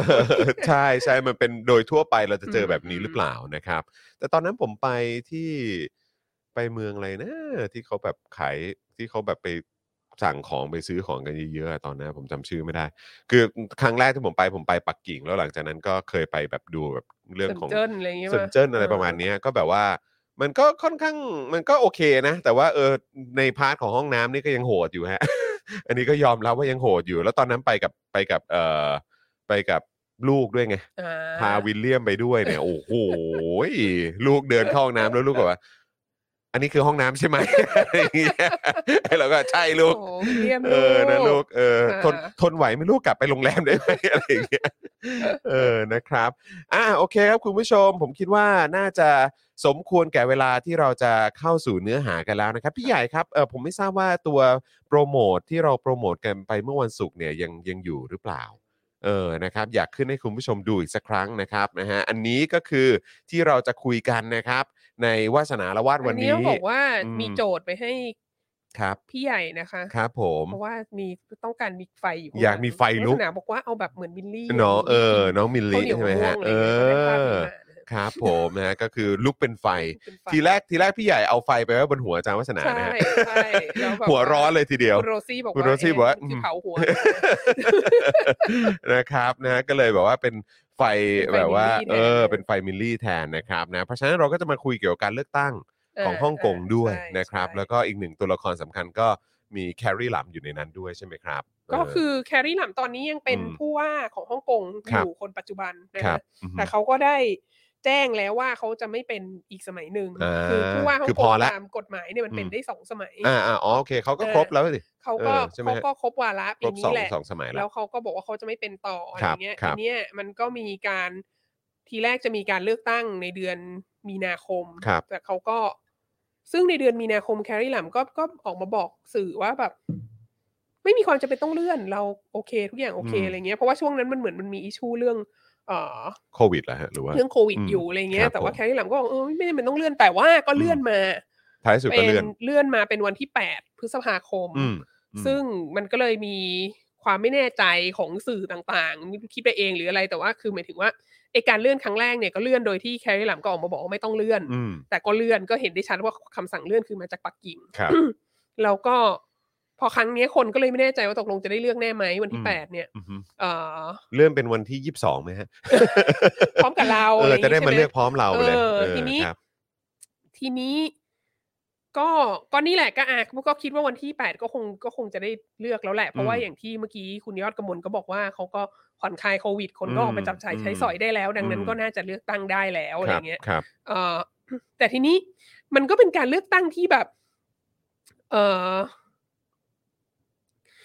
มันก็เป็นการเลือกตั้งที่มีคนวิพากษ์วิจารณ์ เยอะมาก อืม คือ เพราะว่ามันมีผู้สมัครรับเลือกตั้งคนเดียว ครับ นะ แล้วก็สื่อต่างชาติและสื่อฮ่องกงบางทีก็ก็ใช้คำนี้ใช้ อืม คำว่า อะไรนะเอ่อ leader in waiting leader in waiting นี่ก็แปลว่าเป็นคนที่คอย สืบทอดเหรอ คอย หรืว่า สืบทอด เ อำนาจ คือคอยจะแบบ คือรออยู่ รออยู่ตรง เข้า ตรง คิว ข้างเวทีเขาเขา เออ คิวอยู่ข้างเวที เดี๋ยวพอคนนั้นลงจากเวทีปุ๊บก็ ก็ ก็ เดิน เดินขึ้นไปเลย ขึ้นแทน คือเหมือน เออ แบบ ทุกคนก็รู้หมดแล้วว่าคนนี้ต้องได้แน่ๆอะไร คเงี้รั ย บ คืออันนี้เป็นเป็นความรู้สึกของคนโดยทั่วไปซึ่ง ก็ในแง่หนึ่งถ้ามันเป็นการเลือกตั้งแล้วมันมีคน คนลงเลือกตั้งแค่คนเดียวอะ ครับ มันก็ต้องคนนี้ได้ใช่ไหม ครับ เอ่อมันก็เลยทำให้เกิดการเอ่อการวิพากษ์วิจารณ์เรื่องเรื่องเรื่องนี้อยู่พอสมควร อืม นะฮะ อืมอืม เอ่อก็เลยคิดว่าเออมาคุยกันหน่อยดีกว่าว่าว่าการเลือกตั้งครั้งนี้มันมันมีปัญหาอะไรยังไงบ้าง อืม นะฮะ อืม เอ่อเริ่มต้นตอนไหนดี เริ่มตอนตอนที่จริง ๆ แล้วมันมีระบบเลือกตั้งของฮ่องกงเนี่ย มันมีการเปลี่ยนแปลงพอสมควรในยุคของแคริลัม ครับ นะเพราะว่ามันมีการเอ่อประท้วงมันมีการเรียกร้องอะไรต่าง ๆ เยอะมากนะ อืม คือจริง ๆ แล้วในธรรมนูญพื้นฐานเบสิกลอของฮ่องกงที่ที่ใช้ในการปกครองฮ่องกงตั้งแต่เอ่อตั้งแต่แฮนด์โอเวอร์จากอังกฤษเนี่ย อืม มันมีการบอกว่าแบบในอนาคตเนี่ย อาจจะให้ universal suffrage อืม หมายถึงว่าในอนาคตน่ะจะมีการเลือกตั้งที่ให้ที่ให้คนฮ่องกงทั้งหมดเลือกได้ อืม นะแต่ว่าไอ้มาตราเนี้ยยังไม่เอามาใช้ ครับผม แล้วก็เอ่อดังนั้นที่ผ่านมาเนี่ยการเลือกตั้งอย่างที่เราเคยคุยกันไว้แล้วก็คือว่าเอ่อรัฐบาลปักกิ่งเนี่ยจะเลือกตัวแทนของชาวฮ่องกง ซึ่งก็เป็นเอ่อพ่อค้าในายทุนในธนาคารนักธุรกิจ แล้วก็มีนักการเมืองบางส่วน มีเจ้าหน้าที่รัฐบางส่วนอะไรเงี้ยเอ่อจำนวนเช็คเมื่อเช้าคือหนึ่งพันห้าร้อยคน อื นะ อฮึ ประมาณหนึ่งพันห้าร้อยคน เอ่อแต่ถึงเวลาที่เลือกจริง ๆ มันเลือกได้หนึ่งพันสี่ร้อยห้าสิบสี่หรือไง อืม เนี่ยแหละมัน อืม ต้องตัดบางตำแหน่งไปที่อยู่ในนั้นที่ที่จะเลือกได้นะฮะ ครับ แต่ก็คือประมาณพันกว่าคนเนี่ยพันเกือบพันห้าร้อยคนเนี่ยเอ่อรัฐบาลปักกิ่งจะเป็นคนเลือก แล้วพันเกือบพันห้าร้อยคนนี้ก็จะเป็นคนลงคะแนนเสียงเลือกตั้ง อืม เอ่อคนที่จะเป็นผู้ว่าฮ่องกง อืม ทีนี้ นอกจากนี้เนี่ย คนที่จะสมัครเป็นผู้ว่าฮ่องกงอ่ะ ก็ต้องเป็นคนที่ได้รับการ approve จากปักกิ่ง อืม ไม่ใช่ว่าใครก็สมัครได้ ครับผม แล้วก็คือก่อนที่จะส่งไปให้ปักกิ่ง approve อ่ะก็ต้องมีคนที่อยู่ในพันห้าร้อยคนนั้นนะ electorate อ่ะคนที่เป็นคนทำหน้าที่เลือกตั้งอ่ะก็ต้องใส่ชื่อ nominate ให้ อืม ไม่น้อยกว่ากี่ร้อยชื่อก็ไม่รู้อ่ะ อื้อหือ เอ่อเราก็ส่งไปให้ฮ่องส่งไปให้ ปักกิ่ ปั ง กกิ่งเอ่อยอมรับอีกที คอ ว่านจะ เฟิร์มก่อน คอนเฟิร์มว่าจะให้จะให้เอ่อ ลงเลือก ล ได้ไหมงเลือกตั้งไหม อืม ก็คือส่วนหนึ่งก็ต้องบอกว่ามันต้องมี มันต้องเป็นคนที่แบบคณะกรรมการเลือกตั้งเนี่ย ไม่นี่มันจะคัดกรองกี่รอบ เอ ฮะ อมันต้องเป็นคนที่คณะกรรมการเลือกตั้งบอกว่าโอเค ถ้ามีคนนี้มาแล้วฉันจะเลือกอะ เออไรเงี้ย เออ เออแล้วปักกิ่งก็ถึงจะดูว่าแบบเออคนนี้โอเคหรือเปล่าอะไรเงี้ยแล้ว อืม คำว่าโอเค หรือเปล่าก็แน่นอนก็คือว่าต้องไม่มี ต้องไม่มีความคิดที่จะแยกดินแดน อืม ต้องไม่มีความคิดต่อต้านการปกครองของรัฐบาลพรรคคอมมิวนิสต์จีน ครับ อะไรเงี้ย ดังนั้นก็คือต้องไม่แล้วแล้วมันก็จะข้อเรียกร้องมันก็จะเพิ่มขึ้นเรื่อยๆเรื่อยๆนะยิ่งยิ่งยิ่งยิ่งเวลาผ่านไป อือหือ แล้วก็ เอ่อดังนั้นเนี่ย มันก็เป็นไปไม่ได้ที่จะมีผู้สมัครที่ไม่อยู่ที่ไม่โปรปักกิ่งอะ่ะ ครับ มันก็ผู้สมัครก็ต้องโปรปักกิ่งล้วนแหละ อือหือ แล้วจริง ๆ มันก็เป็นเช่นนี้มาโดยตลอดนะเอ่อตั้งแต่เริ่มมีการเลือกตั้งผู้ว่าฮ่องกงนะแต่ว่าสมัยก่อนหน้านั้นน่ะอย่างแครีลามเนี่ย ก็มีคนผ่านการคัดเลือกให้ได้ลงมาสมัครอีกสองคนนะ อืม คือโดยทั่วไปอย่างอย่างตอนที่เราไปไปเป็นโพสต์ดอกอยู่ที่ฮ่องกงเป็นยุคของเหลียงชุนหญิง อือหือ ซึ่งคือคนก่อนแครีลัมก็คือเขาก็ก็มีคนลงแข่งกับเขาคนสองคนอะไรเงี้ยโดยโดยมากอะมันจะเป็นการเลือกแบบเลือกหนึ่งจากสองหรือหนึ่งจากสามอะไรเงี้ยแต่โดยส่วนใหญ่แล้วจะเป็นหนึ่งจากสามบางทีมันจะเป็นหนึ่งจากสามแล้วพอใกล้ๆถึงวันเลือกตั้งมันมีคนหนึ่งโดนดิสเครดิตไปก็เหลือหนึ่งจากสองอะไรเงี้ย อือหือ แต่ว่ามันก็ยังมีคนให้เลือกอยู่อ่ะ มันอืก็อฮึ ไม่ใช่ว่าแบบลงคนเดียวเลือกคนเดียวอะไรเงี้ ค ย รับครับ เออ ยัง ซึ่ง พอมีช้อยส์อยู่บ้าง ใช่ เออ แล้วอย่างแครี่หลัมเนี่ยเอาจริง ๆ ก็เออคะแนนก็ชนะเลือกตั้งมาแบบ แบบดูไม่น่าเกลียดอะ ม คืออ ม คือโอเคอะเหมือนคือคืออย่างน้อยก็ดูว่าได้รับการยอมรับจากคนฮ่องกงส่วนใหญ่ ครับ อคือตัวแทนของคนฮ่องกงที่เป็น electorate เนี่ย อือหือ ยอมรับคนนี้ อืม อะไรเงี้ยแล้วก็ อืม ตอนที่เข้ามาทีแรกเนี่ย คือเราอยู่ฮ่องกงตอนสมัยเหลียงชุนหญิงอะ่ะแล้วแครีหลามก็เป็นแบบเป็นเหมือนเป็นเบอร์สองอะ่ะ อือหือ เป็นเขาเรียก chief secretary อะไรเงี้ย อืม เป็นแบบเป็นเป็นเบอร์สองจาก อือหือ จากผู้ว่าเนี่ยนะแต่ แต่ มั มัน น ไม่ ไม่ ใช่ ใช่รองเลย เออแต่มันไม่ใช่ อื ตำแหน่งเลือกตั้ง ครับอะ่ะมันเป็น ครับ ตำแหน่งที่มาตามสายบริหารงานอะไรเงี้ย อือหือ เขาเขาเขาค่อนข้างเขาก็ป๊อปปูล่านะ อืม เขาก็ค่อนข้างคือคือจริงๆฟีลลิ่งของเราตอนนั้นก็คือว่า คนก็ชอบแครี่หลัมมากกว่าเหลียงชุนหญิงอะ่ะ อืม เออ แล้วพอพอแครี่หลัมก็ชนะเลือกตั้งมาเป็นผู้ว่าอย่างเงี้ย คนก็รู้สึกว่าแบบเออนี่ก็อาจจะดีขึ้นอะไรเลย ม แต่ว่าปรากฏว่า หารู้ไหม่ว่า พังพินาศมากอะไรเงี้ย ออปังฮะ ใช่ทีนี้ที ปัง นี้ ปีนาศนะ ฟังพี่น่านมากทีนี้ อืม ก็เอ่อในระหว่าง ในระหว่างที่แคริลัมเป็นผู้ว่าเนี่ย มันก็มีเหตุอะไรต่างๆ ใช่ไหมที่สำคัญที่สุดที่ที่ร้ายแรงที่สุดก็คือการเสนอ เอ่อกฎหมายส่งผู้ร้ายข้ามแดน อืม นะฮะ อืม เอ่ออที่ก็มีการประท้วงกันใหญ่มาก แล้วก็นำมาซึ่งการออกกฎหมาย เอ่อความมั่นคงฉบับใหม่ ครับ ซึ่งเราก็พูดถึงกันในรายการนี้เย ครั อะ บ แล้วนะฮะ ครับ แล้วความน่าสนใจก็คือว่าเมื่อแครีหลัมขึ้นมาเป็นผู้ว่าเนี่ยเอ่อคนที่มารับตำแหน่งเบอร์สองเนี่ยเขาเรียก chief secretary เนี่ย ครับ ก็คืออีตาคนนี้แหละที่เป็น leader in waiting เนี่ย ก็คือ อฮึ จอห์นลี อือหือ นะฮะซึ่งเขาเขา ก็ คาด คือ การ ก็ ณ์ คือ ว่า เคยอยู่ในตำแหน่งเดียวกับแคลรี่ลามมาก่อนแหละ เขาคาดการณ์ เออ ว่าจอห์นลีเนี่ยจะเป็นผู้ว่าคนต่อไปถัดจากแครีหลัม ครับ ทีนี้จอห์นลีเนี่ยก็ก็เป็นคนน่าสนใจ ครับ นะจอห์นลีเนี่ยก็เป็นทั้งจอห์นลีทั้งแคร์ริลัมเนี่ยเป็นเป็นคนฮ่องกงโดยกำเนิดนะ อืม แล้วก็เป็นคนฮ่องกงที่เกิดในยุคเอ่อในยุคอาณานิคมด้วยนะ อืม แล้วทั้งสองคนก็ถือพาสปอร์ตสองสองเล่มนะ อ้าวเหรอฮะ เออคือแล้วจนกระทั่งมามารับตำแหน่งระดับสูงในการบริหารฮ่องกงเนี่ยอย่างแคริลัมมาเป็นผู้ว่าเนี่ยก็ก็สละสละพาสปอร์ตอังกฤษ อืม แล้วก็ถือพาสปอร์ตจีนอย่างเดียวเท่านั้น อืม แต่ อือหือ ลูกผัวยังถือพาสปอร์ตอังกฤษอยู่นะ อ่าฮะ ของของ อ่าฮะ แคริลัมอะ ครับ แล้วก็จอห์นลีก็เหมือนกัน จอห์นลีก็ถือพาสปอร์ตอังกฤษมาโดยตลอดจนกระทั่งได้มามารับตำแหน่งระดับสูงในรัฐบาลเนี่ยก็ ก็สละพาสปอร์ตอังกฤษ อืม แต่ว่าลูกเมียก็ยังถือพาสปอร์ตอังกฤษอยู่ อืม นะฮะ อืม เอ่อแล้วก็พวกนี้ก็คือลูก ครอบครัวก็ลูกก็ไปเรียนที่อังกฤษ แล้วก็อย่างลูกของจอห์นลีคนหนึ่งก็ทำ PhD อยู่ที่ฮาร์วาร์ด ครับ หลัง ผม จากที่เรียนที่อังกฤษแล้วอะไรเงี้ ครั ย บ แล้วก็แบบแล้วก็สามีของแคลรี่หลัมก็ไป ทีแรกไปไปเกษียณอยู่ที่อังกฤษช่วงหนึ่งมั้ง แต่ว่าตอนหลังอาจจะได้รับความกดดันหนักมากก็เลยย้าย กลับ ไป มา เป็นโปรเฟสเซอร์อยู่ที่ปักกิ่งอะไร อ่ เงี้ย า ก็ก็เออก็คือดังนั้นน่ะคนเหล่านี้คือเป็นคนที่เป็นคนฮ่องกงแต่กำเนิด อืม แล้วเป็นคนฮ่องกงที่กำเนิดมาจากยุคที่อยู่ภายใต้อิทธิพลของอังกฤษด้วยอะไรเงี้ ครับยผม อันนี้ก็น่าสนใจว่า เออเขาก็รักชาติจีนได้ขนาดนั้นนะ อืม คือหมายถึง อื ว่าม เขาเติบโตขึ้นมาแล้วเขาก็รักชาติจีนได้ขนาดนั้นเลยนะ อืมม เออแล้วจอห์นลีเนี่ย ก็เป็นตำรวจ จอห์นลีเป็นตำรวจมาก่อนนะฮะแล้วก็เอ่อเข้าเข้าเป็นตำรวจตั้งแต่อายุยังไม่ยี่สิบเลยอะเหมือนอายุสิบแปดหรืออะไรแล้วก็สมัครเข้าเป็นตำรวจฮ่องกงแล้วอันนี้เราก็ต้องนึกสภาพนะคือเคยมีคนคอมเมนต์ว่าแบบ ก่อนที่จะเกิดความรุนแรงในปี 2019 เนี่ย ที่ anti extradition law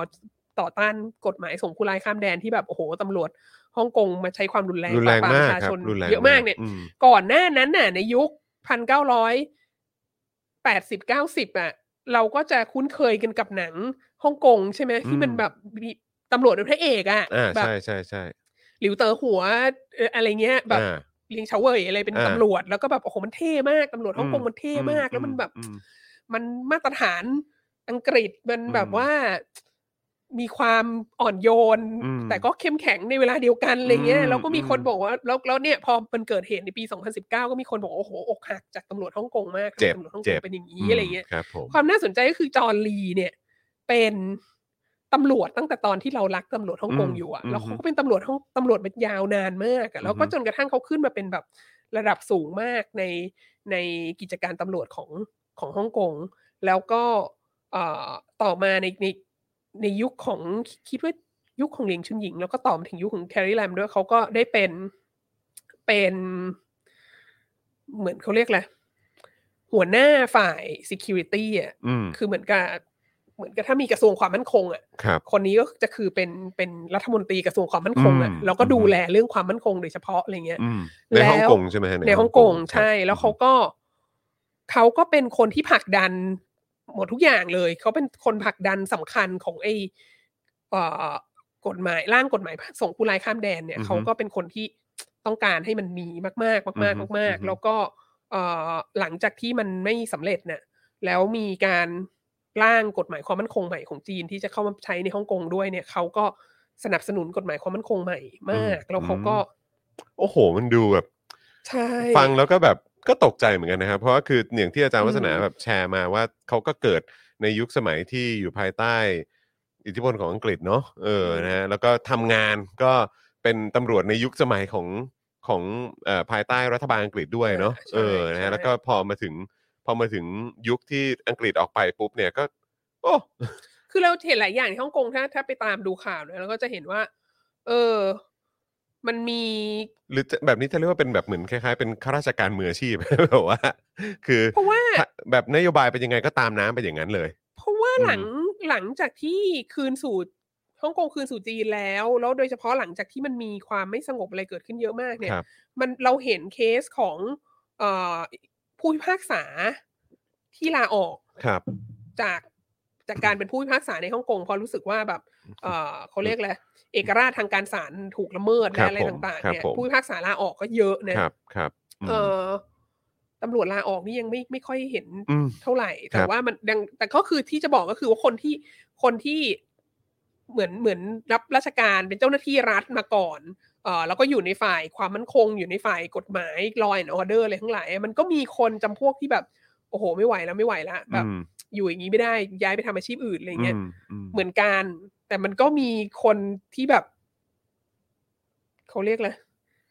รักชาติมากเหมือนกัน ไปถึงรักชาติจีนอะไรเงี้ยแล้วก็แบบอยู่ต่อแล้วก็สนับสนุนแล้วมันก็มีเนี่ยมีในไปค้นดูในเน็ต มันก็มีแบบ เอ่อมีคำสัมภาษณ์ของจอห์นลี ตอนช่วงก่อนที่จะประกาศใช้ไอ้กฎหมายความมั่นคงเนี่ย แล้วก็บอกว่าเออเนี่ยมัน มันจะดีมากเลยถ้าฮ่องกงแบบ มีกฎหมายความมั่นคงนะ เพราะว่ามันจะช่วยแก้ไขปัญหาความไม่สงบและอะไรต่างๆอะไรเงี้ อื ย ม เราแบบเราอยากได้กฎหมายความมั่นคงมากอะไรเงี้ยเออ แล้วก็พอหลังจากที่ประกาศใช้กฎหมายความมั่นคงออกมาปีรุ่งขึ้น ปีเดือนมกราคม 2021 เนี่ย อ๋อ ก็ 21 จดหมาย อืม กฎหมายความมั่นคงมันออกกลางปี 2020 ใช่ไหม อ่า พอมกราคม 2021 เนี่ย จอร์นลีอีกนี่แหละก็คือเป็นผู้นำที่สั่งให้มีการกวาดล้างคือ จับกลุ่มพร้อมกันในคราวเดียวอะ่ะ 53 คน อื้อหือ คือมี 53 คน 53 เคสที่บอกว่าละเมิดกฎหมายความมั่นคง อืม ซึ่ง 53 คนนี้ก็แบบดัง ๆ ทั้งนั้น คนที่แบบ เออเป็นผู้นำในการประชุมนุมประท้วงเรียกร้องประชาธิปไตยอะไรต่างๆทั้งโจโชวองเบนนี่ไตเอ่อ Andrew จิมมี่หลาย เเ อะไรทั้งหลายอ่ะ ม พวก ค แบ รับ ผม พวกสื่อพวกเอ่ออาจารย์มหาวิทยาลัย นักศึกษามหาวิทยาลัยอะไรปัญญาชน แล้วก็นักการเมืองฝ่ายประชาธิปไตยที่ที่ออกมาเอ่อเรียกร้องก่อนหน้านั้นก็คือโดนหมดเลยทั้งทั้งๆที่คนเหล่านี้เนี่ยก็เอ่อก็ก็อย่างอย่างโจชัววองเนี่ยก็ยุบพักการเมืองตัวเองก่อนที่กฎหมายความมั่นคงจะประกาศใช้ อืม เพราะว่ารู้ว่าถ้าถ้ายังมีพักการเมืองของตัวเองอโดยู่นแน่ เย โดนแน่นอนก็ยุบยุบแล้วก็ไม่ช่วยอะไรเงี้ยคือแบบมันก็กลายคือ แล้วเหล่าเนี้ยคือทั้งหมดก็คือผลักดันโดยจอร์นลีนะฮะ แต่ว่าอันนี้ก็ถือว่าเป็นผลงานเตะตาแบบเออเออเขาเรียกอะไรทางรัฐบาล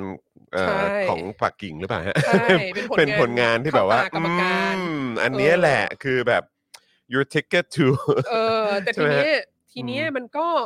อีกอย่างหนึ่งที่ที่เกิดขึ้นในยุคของแคร์รีแลมก็คือการตัดสิทธิ์เอ่อของผู้แทนรัษฎรฝ่ายประชาธิปไตย เพราะว่าเมื่อก่อนเนี้ยที่แบบก่อนที่จะแฮนด์โอเวอร์ให้ให้จีนเนี่ยเอ่อช่วงของเอ่อผู้ว่า ชาวอังกฤษคนสุดท้ายคริสแพทเทนเนี่ยก็มีการแก้กฎหมายเลือกตั้งประมาณหนึ่งซึ่งโดนจีนด่าหนักมากเนี่ย อือฮึ ให้แบบว่า โอเค ผู้ว่าฮ่องกงเนี่ย กฎหมายก็คือบอกว่าให้อะไรนะให้เลือกโดยคณะกรรมการเลือกตั้งพันห้าร้อยคนใช่ไหมก็คือเดี๋ยวพอจีนเข้ามาจีนก็จะจัดการตามนี้อะไรเงี้ย แต่ว่ามันมีผู้แทนรัษฎรเอ่อตามเขตต่างๆ ทั้งหมดร้อยสามสิบคนมั้งสี่สิบคนเนี่ย เลือกโดยคณะกรรมการเลือกตั้ง อืม และอีก 90 คนเนี่ย เลือกโดยประชาชน อืม มีก็มีเลือกตั้งโดยตรง อือฮึ 90 ที่นั่ง ครับ ใน ผม 130 ที่นั่งก็คือที่นั่งส่วนใหญ่ก็เป็นที่นั่งที่มาจากการเลือกตั้งเลย ส่วนอีก 40 นี่ก็แต่งตั้ง เออ ประมาณนั้น ครับผม หรือเลือกโดย คือจริง ๆ เลือกโดยคณะกรรมการเลือกตั้งมันก็เหมือนเลือกโดยสแบบประยุทธ์ได้รับการเลือกโดย ครับ สว ก็จิ้ม นี่ย เข้ามา คื แหละ ตัวเองก็ เออ เลือกคนที่จะเลือกตัวเองเข้ามา ผ อะไรอ ม ย่างเงี้ย ครับผม anyway มันก็ยังมีเสียงของประชาชนอยู่ อืม แบบ เป็นเสียงส่วนใหญ่ อ่ะเกินครึ่งอ่ะว่างั้นดี ใน กว่า สภาใช่ไหม อือฮึ ซึ่งอันเนี้ยเขาก็บอกว่าไม่ใช่อันนี้ไม่ได้บอกว่า จะเป็นเสียงที่ต่อต้านปักกิ่งอยู่เกินครึ่งนะ เพราะว่าในไอ้การเลือกตั้งตามเขตต่างๆอ่ะพรรพักการเมืองที่โปรรัฐบาลปักกิ่งอ่ะก็สามารถส่งคนลงไปรับเลือกตั้งได้ไง ครับผม ซึ่งก็ในบางเขตก็อาจจะแบบ ก็อาจจะได้รับเลือกตั้งเขตที่เป็นเขตแบบศูนย์กลางการเงินการธนาคารอะไรต่างๆ ที่มีคนแบบว่าได้รับประโยชน์จากรัฐบาล อืม ปักกิ่งเขาอาจจะเลือกก็ได้อะไรเงี้ย อืม เออซึ่งซึ่งในรอบแรก ๆ เนี่ย มันก็มันก็มันก็ออกมาอย่างนั้น มันก็ไม่ใช่ว่าฝ่ายประชาธิปไตยแบบโอ้โหได้หมดทุกที่นั่งอะไรเงี้ย อืมอืม ทีนี้พอหลังจากที่เกิดความรุนแรงกับเอ่อไอการต่อต้านกฎหมายส่งผู้ร้ายข้ามแดนเนี่ยการเลือกตั้งครั้งหลังจากนั้นเนี่ยคือแลนสไลด์ อืม คือแบบว่าฝ่ายประชาธิปไตยได้เกือบจะหมดทุกที่นั่ง ครับ ที่ ผม ที่แบบเลือกตั้งจากประชาชนน่ะ ครับผม ทีนี้หลังจากนั้นก็มีมหากรรมการแบบตัดสิทธิ์ อืม กันใหญ่โตมาก เอ่อแล้วก็ แล้วก็คือตัดสิทธิ์เยอะซะจนในที่สุดมีการ walk out อืม ของเอ่อสสฝ่ายประชาธิปไตย อือฮึ เพราะว่ามันไม่รู้จะทำยังไงแล้วอะไรเงี้ย ม แล้วก็พอเลือกตั้งครั้งต่อมา เลือกตั้งสสครั้งต่อมา ก็มีกฎขึ้นมาว่าเอ่อคนที่จะสมัครรับเลือกตั้งอ่ะ ต้องเป็นคนรักชาติ เพ r ทริอ ครับผม เหมือนอารมณ์แบบต้องเป็นคนดีนะฮ ะ คือ คือเรียกร้องประชาธิปไตยก็ได้แต่ต้คอรั ง บ รักชาติ ครับ แล้วถ้าไม่รักชาติเนี่ยก็ก็ก็ไม่ได้รับอนุมัติ อืม ให้ลงเลือกตั้ง ซึ่งอันเนี้ยก็เหมือนกับก็ทำให้ตเอ่อตำแหน่งสสอ่ะตำแหน่งผู้แทนราษฎรในในเอ่อเขตต่างๆ เนี่ยก็กลายเป็นเหมือนกับตำแหน่งผู้ว่าฮ่องกงที่ต้องได้รับการ approve ก่อน approve จาก อือฮึ ปักกิ่งก่อ ครับ นถึง ครั จะ บ ลงได้ ซึ่งก็หมายความว่า ท้ายที่สุดก็คือ คือความรักชาตินี่มันน่าสนใจนะ อือฮึ แล้วก็จริง ๆ แล้วเนราทีฟหลายอย่างเนี่ยเหมือนกับเหมือนกับใช่ อืม anonymous user บอกว่าเหมือนประเทศกาลาเป๊ะ ใช่ ถูก เหมื คือ อน แบ เล บ ย ว่า ครับ คือรัฐบาลชอบทำเหมือนกับชาติอ่ะมันแปลว่ารัฐบาลอ่ะ อืม เออ แล้วแบบ อืม ถ้าเราด่า ถ้าด่ารัฐบาลแปล รั ว่า ฐ เรา บา ไม่ ล รัก เนี่ย ชา แปล ติ ว่าเราชังชาติเลย ใช่ คำว่าชังชาตินี่คือเราด่ารัฐบาล ใช่อือฮึ อยู่อะไรเงี้ย ครับ ซึ่งไอ้คำเนี้ยก็ใช้อยู่ในฮ่องกงไง อือฮึ ก็คืออ อฮึ ว่าถ้าไม่รักชาติก็ไม่ต้องมาสมัครผู้ว่า อะไรเงี้ย อืม เออใช่ คุณบูม u n เทนบอกว่ารักชาติแบบไหน เอางี้ ก่ ก่อ อน น ถ้าเป็นประเภทรักชาติแต่ทำเศรษฐกิจพังกำจัดคนเห็นต่างแบบนี้ก็ไม่เอาเด้อ เออ ซึ่งพอมัน อืม มีไอ้กฎต้องรักชาติถึงจะลงสมัครสสได้ เนี่ย อือฮึ มันก็คือ มันก็คือจบอะ่ะ อืม ก็คือพรรคการเมืองฝ่ายประชาธิปไตยอะไรทั้งหลายของประชาชนอะไรเหล่านี้ก็ ครับ ไม่ต้องพูด ก็ ถึ ไม่ต้อง นะ หวังที่จะ ใช่ ลงเลือกตั้งใช่ไหมฮะ ใช่ ดังนั้นมันก็เอ่อความเป็นประชาธิปไตยของฮ่องกงซึ่งมันเริ่มต้นด้วยการด้วยความไม่เต็มใบอยู่แล้วอะ่ะ อืม มันก็ยิ่งแบบถูกกัดกร่อน ไปเรื่อย หายไปอีกใช่ไหม อืม ทีนี้พอ พอเลือกพอจะเลือกตั้งครั้งหน้าเนี่ย ก็ไหนดูซิจะมีใครมาสมัครเลือกตั้งผู้ว่าฮ่องกงบ้าง ๆอือฮึ ก็ได้ข่าวว่าเนี่ย เบอร์สองจอห์นลีใช่ไหมเอ่อที่เป็น chief secretary ที่เป็นที่เป็นเขาเรียกอะไร เจ้าหน้าที่รัฐที่มีอำนาจสูงสุดรองจากแคริลับ อืม จะจะลงสมัครนะ อื ฮะ มอือฮึ แล้วก็ปรากฏว่าปักกิ่งก็ approve เอ่อแล้วหลังจากนั้นก็ไม่มีใครมาลงสมัครอีก อืม หรือก็ไม่มีใครได้รับการ approve มีมีคนมีคนสมัครอีก แต่ไม่ได้รับการ approve ครับผม มีคนสมัครอีกหลายคน ซึ่งก็ล้วนแต่เป็น ล้วนแต่เป็นคนที่โปรปักกิ่งทั้งสิ้นนะ อืมอือฮึ ก็ไม่ได้รับการ approve ขนาดโปรปักกิ่งนะ ใช่ ฮะก็ยัง ใช่ ก็ยังก็ยังไม่ได้ มี รับ ลิส เลือก ต์มา ด้วย คนที่คนที่สมัครแล้วก็เป็น อืม เป็นคนโปรปักกิ่งก็คไม่รับ ได้รับเลือกท้าย ครั ที่ บ สุดก็มีคนผ่านมาแค่คนเดียวก็ อืม คือจอห์นลี ครับ เออ ผมอือฮึ ซึ่งเอ่ออันเนี้ยมันก็มันก็มันก็บอกอะไรหลายๆอย่างมากนะ อย่างเช่นเอ่อการที่จอห์นลีอย่างที่เราคุยกันเมื่อกี้ที่การที่จอห์นลีเนี่ย เอ่อสนับสนุนการปราบปรามเอ่อผู้ประท้วงนะเอ่อหรือกลุ่มเรียกร้องประชาธิปไตยอย่างรุนแรงนะก็ก็แสดงว่าทิศทางนี้ก็เป็นทิศทางที่ปักกิ่งสนับสนุน คือเป็นการบอกชัดเจนเลยว่า โอเคก็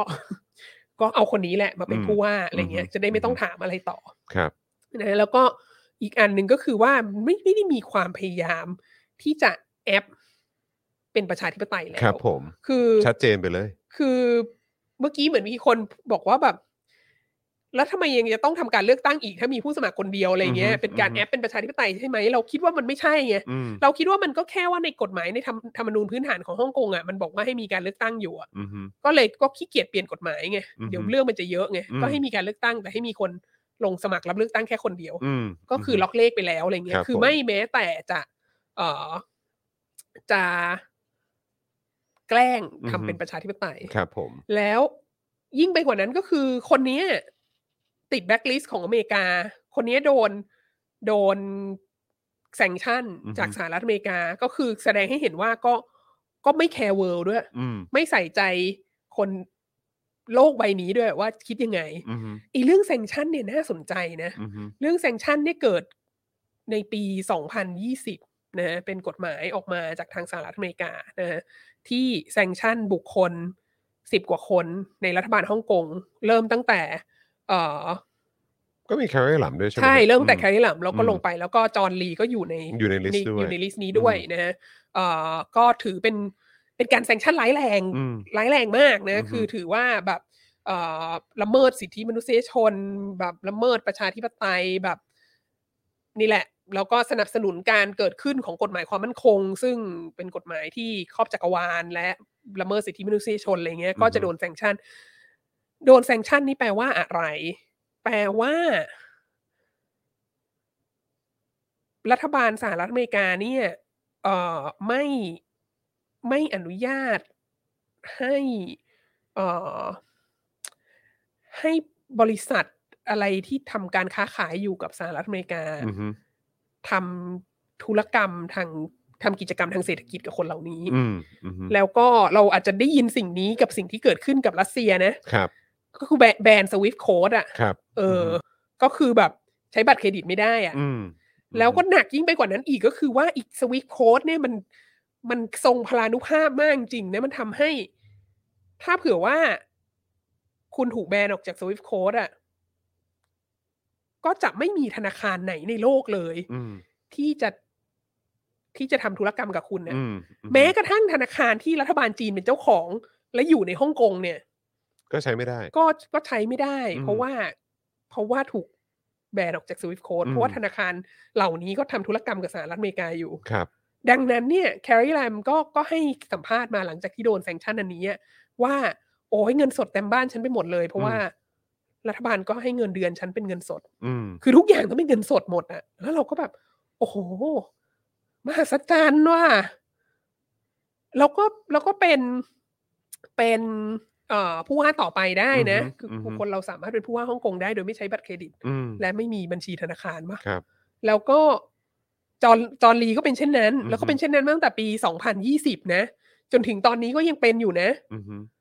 ก็แบบได้เงินเดือนเป็นเงินสดอะไรเงี้ย อืม นึกกลับไปถึงแบบยุคสงครามเย็นเลยไหม ครับ ที่แบบว่า อะไรนะเท่าแก่เรียกมาตอนสิ้น อืม เดือนแล้วก็ส่งซองให้แล้ว เออ ซองซองหนาๆมีเงิ นอยู่ในนั้นอะไรเงี้ย มม เอออั นนี้ก็คงคล้ายๆกันฮะ ใช่ อืม แล้วก็ มีรถขนเงินเอาเอามาส่งให้ แล้วก็เราอ่ะ ก็เกือบ อืม จะลืมเรื่องนี้ ไปแล้วนะ อือฮึ ถ้าเผื่อว่ามันเป็นเพิ่งเกิดเหตุเมื่อไม่นานมานี้ว่า คือจอร์นลีก็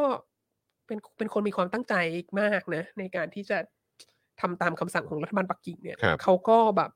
ถึงแม้ว่าเขาจะเป็นผู้สมัครรับเลือกตั้งเพียงคนเดียวเนี่ย อือฮึ เขาก็มีแคมเปญ อือฮึ หาเสียงอย่างแบบโอ้โห เต็มที่อะไรเงี้ ค ย รับผม แล้วก็มี YouTube Channel อืม เพื่อหาเสียง ฮ่องกงไปต่อฮะ ใช่อะไรเงี้ย ฮ่องกงไปต่อ ใช่ คือ ฮ่องกงต้องไปต่อนะ เออ ไรย่างงี้เออ ก็ ครับ มี YouTube Channel โอ้ แล้วปรากฏว่า พอ YouTube รู้อ่ะ พอ YouTube ตั้งตัวได้ก็คงมีคนไปบอกว่า YouTube เธอละเมิดแซงชั่นของอเมริกาอยู่นะ เธอจะ อืม เลิกทำธุรกิจกับอเมริกาแล้วเหรอ เธอให้ อืม จอห์นลีมี แอคเคาท์ตัวเอง แอค ด้วย เคาตัวเองอะไรเงี้ย YouTube ก็เลยต้อง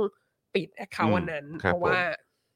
เพราะว่ามันผิดกฎหมายแซงชั่นอะไร ค เงี้ รั ย บผม แล้วก็โอ้โห รัฐบาลจีนก็ออกมาด่าหนักมาก แบบจอห์นลีก็ออกมาด่าอะไรทุกคนก็บอกว่าเนี่ยแบบว่าแทรกแซงกิจการภายในโน้นนี้นั้นอะไรเงี้ย แต่ว่าก็คือมันก็เลยทำมันก็เลยทำให้เรานึกได้ว่า เออ ตอนนี้เขาก็ยังต้องรับเงินเป็นเมื่อเมื่อกี้มีคุณ อืม ผู้ชมสักคนหนึ่งบอกว่า เนี่ย อ่าใช่คุณศิลภพบอก อืม ว่าเวลาแคลรี่หล่ำเงินเดือนออกเนี่ย ต้องเอาเงินสดเป็นตะกร้าตะกร้าไปส่งที่บ้าน เออ ใช่ โอ้จอร์นลีก็ต้องเป็นอย่างนี้เหมือนกัน ทรง พาะโ เดียวกัน แซชั่ด้วยกัน ฮะ ใช่ ทรงเดียวกันครับ ใช่ อืม แล้วมันก็น่าสนใจมากนะอันเนี้ย ครับ เออไอ้คำว่า Google แทรกแซงการเมืองภายในประเทศอะ อืม ไม่ใช่ Google YouTube เออ ก็ก็ แทรกแซง มั กาน ร ก็ เมื คือ อ Google เอ แหละ อ เออ ภายในประเทศ อือฮึ ใช่ไหม ครับ คุณจอนคิดว่าไง คุณจอนคิดว่ามันเป็นการแทรกแซงการ เมือง ของเขาไหม มันจะบอกว่าสักคือไม่รู้พอฟังอย่างงี้ก็คือก็คือเขาก็ทำตามกฎหมายอ่ะ เออ ใช่ไหมอ่ะก็คือหมายความว่าด้วยความที่ Google ก็ก็เป็นบริษัทอเมริกันด้วยใช่ไหมฮะ เออ เพราะฉะนั้นก็คือเขาก็ต้องทำตามกฎหมายก็เท่านั้นเอง อืม แต่จะบอกว่า Google เป็นหรือว่า YouTube เนี่ยเข้าไปแทรกแซงเอ่อการเมืองภายใน อืม ของฮ่องกงเนี่ย ก็ อืม รู้สึกว่าอืมอันนี้ก็เกินไปเออ คือมันเป็นพวกนี้ก็เป็นธุรกิจไหม อืมใช่ คือหมายถึงว่า แล้วเขาก็ไม่อยากจะเสียธุรกิจ โดยส่วนใหญ่ คือ คือธุรกิจเนี่ย มันก็ อืม ไม่เหมือนกับรัฐบาลเนอะ ใช่ คือเรานึกถึงเรานึกถึงอย่างแบบในในสหรัฐอเมริกาที่มันมีแบบ separation of church and state และอะไร อือฮึ ต่าง อือฮึ ๆ แล้วก็มีแบบแล้วดังนั้นก็แบบถ้าอยู่ในโรงเรียนรัฐบาลน่ะห้ามแบบ ห้ามมีกิจกรรมที่บังคับให้นักเรียนทุกคนทำที่เป็นกิจกรรมทางศาสนาใด อ่า ศาสนา ครับ หนึ่ ผ ง ม อะไรเงี้ย ครับ เพราะ ผม ว่าโรงเรียนรัฐบาลใช่ไหม ครับครับ แล้วก็ห้าม เออ แต่ว่าถ้าเป็นโรงเรียนเอกชนน่ะ อืม ก็สามารถทำได้ รวมเป็ ดังนั้น โรงเรียนแบบ Catholic School Catholic หรืออะไรเงี้ย School อ่าใช่ ก็ ก็ก็ทำได้ เพราะว่าไม่ได้รับเงิน ไม่ได้ใช้เงินภาษีของประชาชน ครับ ไปสนับสนุนใช่ไหม ครับครั มั บ นก็เลยคือถ้ามันเป็นธุรกิจส่วนตัว ถ้ามันเป็น อืม p r i v a t เนี่ยมันก็ แล้วมันไม่ได้ใช้ภาษีของรัฐบาลเนี่ย อือฮึ มันก็สามารถที่จะทำอะไรตามที่มันอยากทำได้ใช่ไหม อือฮึอือฮึ คือในแง่หนึ่งก็เลยคิดว่าเออ YouTube ก็ไม่ได้รับ อ๋อ ไม่ได้ใช้ โอค เงินภาษีรัฐบาลจีน โอ นะ เค อะไร โค เงี้ยเออ ม อ อืม ถึงแม้ว่า YouTube ก็ได้ ก็มีก็ก็น่าจะมีลูกค้าจีนอยู่ประมาณหนึ่งอะ ก็น่าแต่น่าจะเป็นเอกชนจีนไหม แต่ถ้าใช่ ออ แต่ถ้าเปรียบ อือฮึ เทียบกันแล้วเนี่ย แบ ครับ บลูกค้าเอกชนสหรัฐอเมริกาและที่อื่นๆทั่วโลกอาจจะแบบ อืม อาจจะเยอะกว่าอะไร ครับ เงี้ ผ ย มครับผม ก็ อือฮึ ประเด็นเนี้ยน่าเป็นประเด็นที่เราเราคิดมาหลายวันแล้วนะวัน อือฮึ ก่อนมีประสบการณ์ เอ่อ โดยตรง อือฮึ ที่แบบ ไปพูดออนไลน์ให้สถาบันการศึกษาอันหนึ่ง สถาบันวิจัยอันหนึ่งที่ฟินแลนด์ อืม เออเขาก็เอ่อเชิญให้ไปพูดเรื่องพันธมิตรชานม อืม ก็พูดเรื่องพันธมิตรชานมเอ่อแล้วก็แบบ เออ มันมีอะไรเกิดขึ้นบ้าง มันเป็นเครือข่ายกันยังไง มันมีความน่าสนใจยังไง มันอยู่มาสองปีแล้วแล้วก็ยังมีคนพูดถึงมันอยู่อะไรเงี้ย อืม เราก็บอกว่าแบบเออเนี่ยมันเป็นการมันเริ่มต้นจากการตีกันในทวิตเตอร์อะไรอย่างงี้ใช่ไหม อืม แล้วก็พอตอนพอพูดจบก็มีคำถามอะไรเงี้ยแล้วก็มีคำถามมาจากนักวิชาการเป็นเป็นอาจารย์มหาลัยท่านหนึ่ง ซึ่งก็แอคทีฟในเรื่องประชาธิปไตยเรื่องสิทธิมนุษยชนอะไรเงี้ยอยู่ที่นิวยอร์ก ครับ คนอเมริกัน แล้วเขาก็เขาก็ถาม ถามว่า มันคุณคิดว่ามันดีแล้วเหรอ ที่ที่การเรียกร้องประชาธิปไตยอ่ะ มันจะเบสอยู่ มันจะมีรากฐานอยู่บน เอ่อกลุ่มธุรกิจที่มีเจ้าของ อยู่ไม่กี่คนน่ะ อืม อย่างเช่น Facebook หรือ Twitter อืม อืม มันเป็นรากฐานที่ดีของการต่อสู้เพื่อประชาธิปไตยเหรอ อืม เพราะว่าแบบเกิดมาร์คซักเคอร์เบิร์กมันคิดจะทำอะไรของมันขึ้นมาที่ไม่เป็นประชาธิปไตยหรือแบบ ตอนนี้อีลอนมัสก็เป็นหุ้นใหญ่ของทวิตเตอร์แล้วใช่ไหม อืมอืม เกิด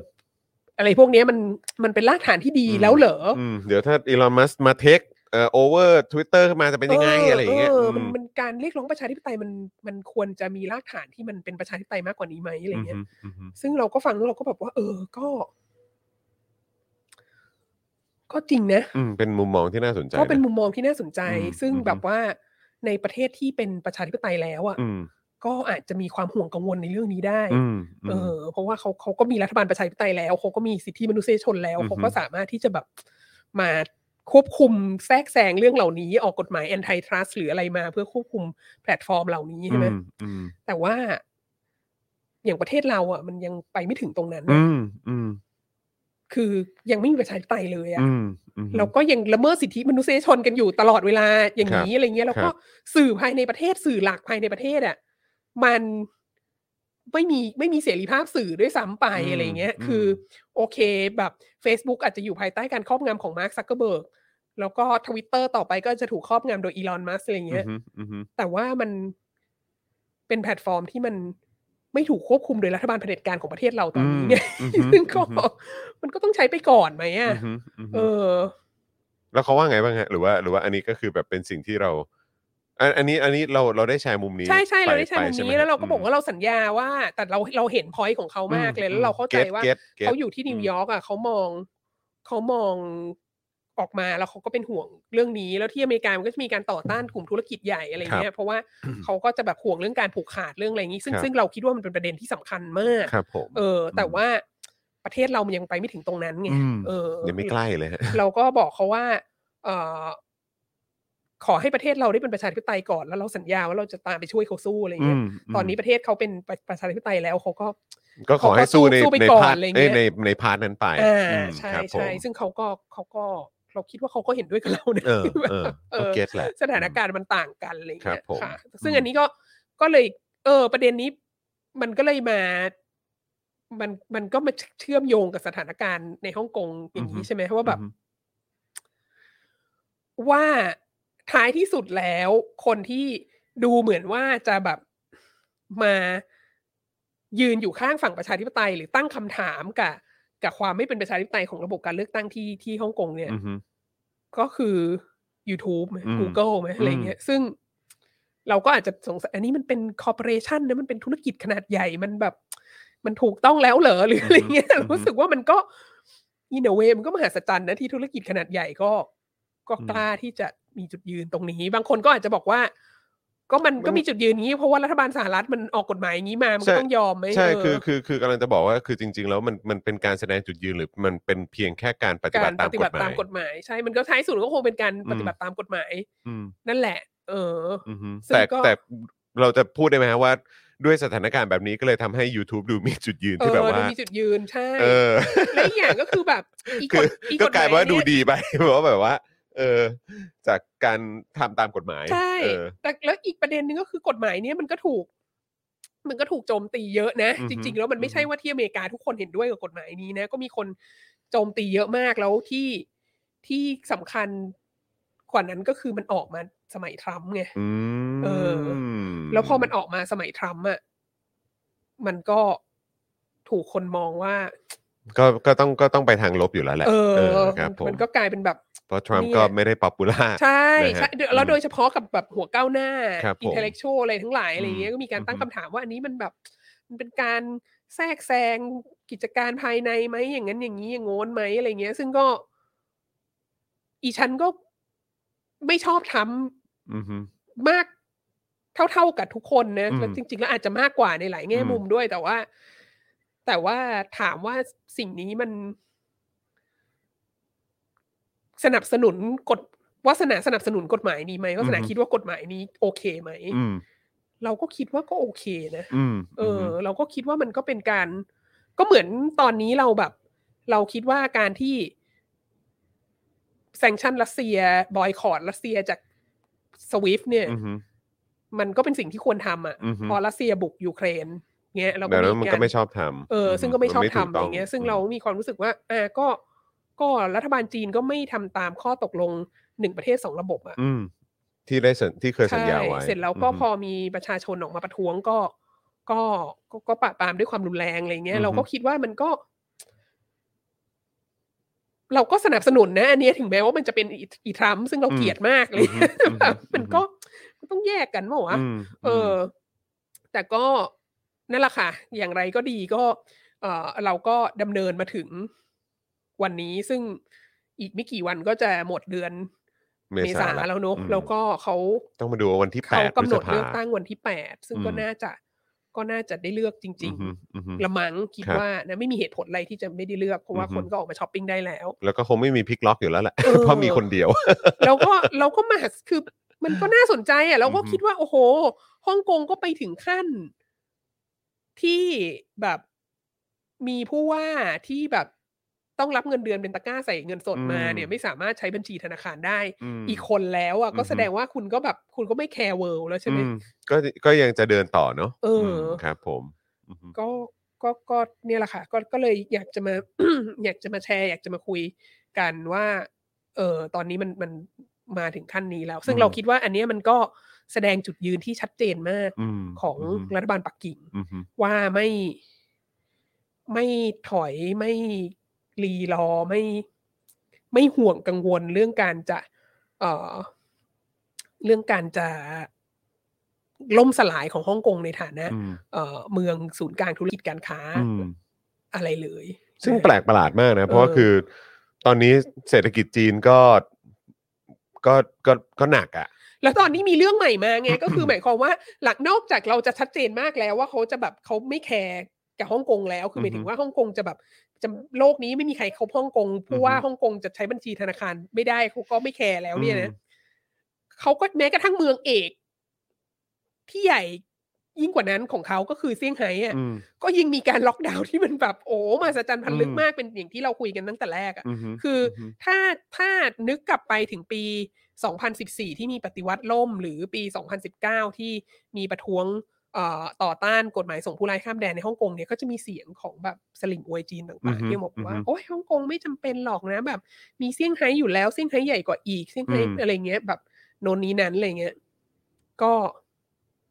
ก็ปีนี้ก็เซี่ยงไฮ้ก็ก็ไปแล้ว อืม เหมือนกันอะไรเงี้ย ซึ่งมันก็มันก็น่าเป็นห่วงนะว่าแบบเอ๊ะ มันมันจะเหลืออะไรบ้าง เอ เนี่ย อมันจะเหลืออะไรอีก แล้วอย่างที่อย่างที่เคยบอกในรายรายการนี้เหมือนกันว่าว่า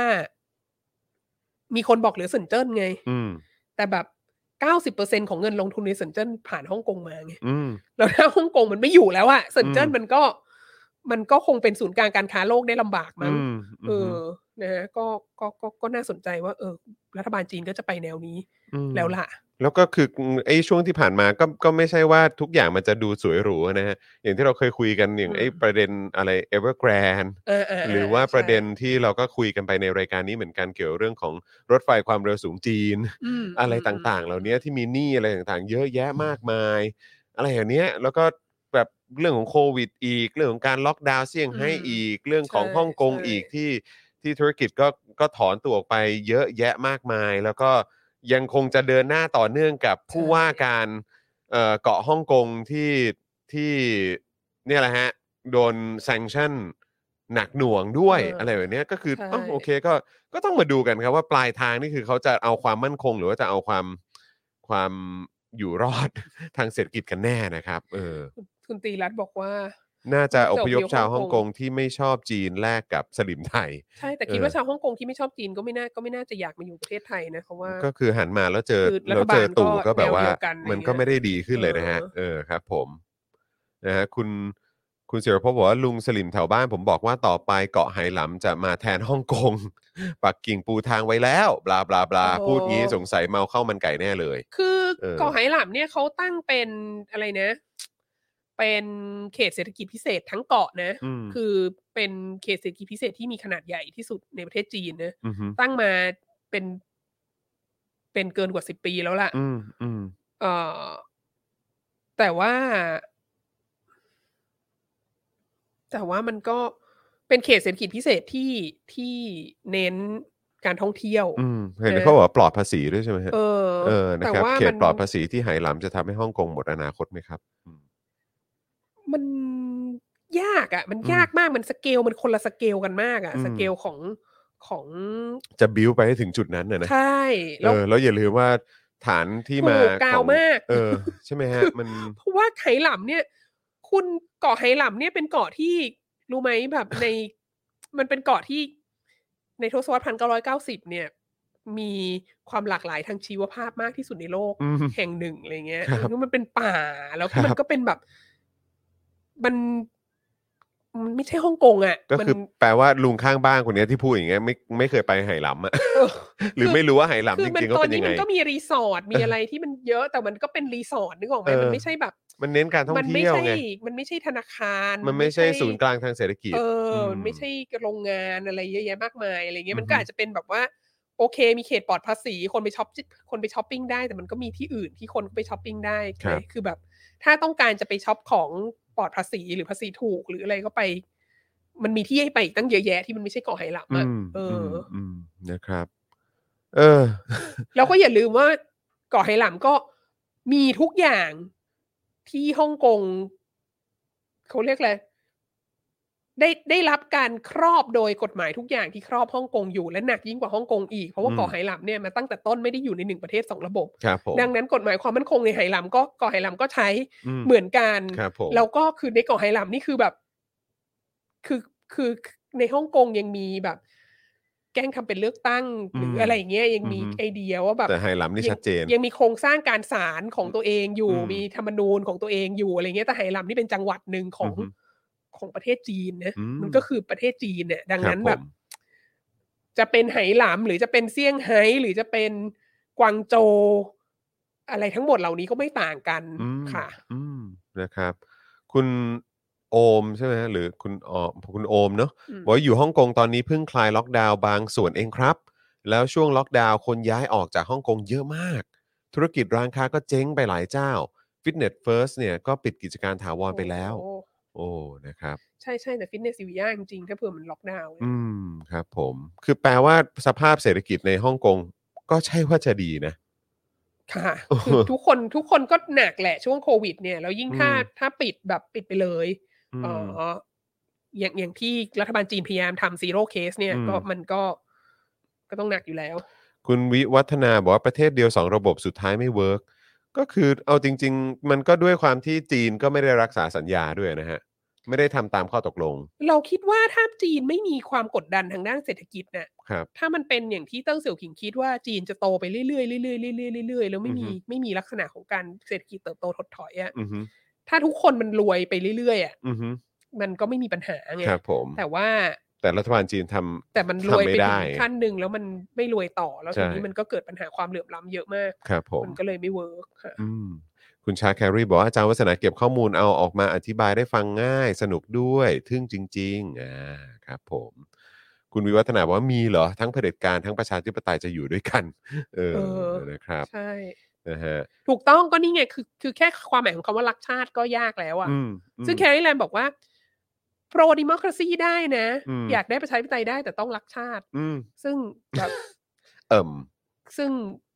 การที่เรียกร้องออกมาเรียกร้องประชาธิปไตยแปลว่าไม่รักชาติ แล้วก็ผิดกฎหมายความมั่นคง แล้วก็ติดคุกอะไรเงี้ย อืม แล้ว อืม แล้วเราจะสมัครรับเลือกตั้งได้ยังไง ถ้า อืม เกิดว่าเราต้องการประชาธิปไตย นั่นน่ะสิครับ อืมนะฮะสวัสดีคุณวุ่นวายด้วยนะครับ คุณโพคุงหรือเปล่าบอกว่าอันนี้เป็นเรื่องของ free speech ครับ การที่ YouTube แบนอะไรนะ แบนคือความไม่เป็น free speech ครับ แล้วที่อีลอนเข้ามาซื้อหุ้น Twitter เพื่อไปปลดแอก Twitter เพราะเดิมบอร์ดบริหารเล่นการเมือง ถึงคุณจะถึงคุณปลื้มจะบอกงี้มาก็เถอะ เออนะครับ ช่วงนี้ ใช่ ไต้ ใช่คือคืออ ม คือ YouTube อ่ะ อืม บอกว่า บอกว่า บอกว่าจอห์นลีแคมเปญของจอห์นลีเนี่ย มันเอ่อมันละเมิดฟรีสปีชแต่ก็ อืม คือไอ้คำว่าละเมิดฟรีสปีชเนี่ย ก็เป็นไปตามคำอธิบายของไอ้กฎหมายที่มันออกมาแซงชั่น Sanction ก่อนหน้า ครับ นี้ ผม ก็คือใช้คำอธิบายเดียวกัน อืม ค่ะ นะครับ เอ่อ อะไรนะครับ เอ่อ คุณลิชคิงบอกว่าอังกฤษไม่น่าคืนฮ่องกงเลย โอ้อัง แต่ กฤ มั ษ น ก็ไม่ แต่ ไม่อยาก ก็คงไม่อยากคืนหรอก ไม่ นะ อยากมีปัญหา เออ แต่ว่ามันก็ไม่อยากมีปัญหา เออ เออครับ ผมอืมนะฮะ คุณเบียร์บอกว่าอ้ายมาสายอีกแล้ว ย้อนหลังยาวไป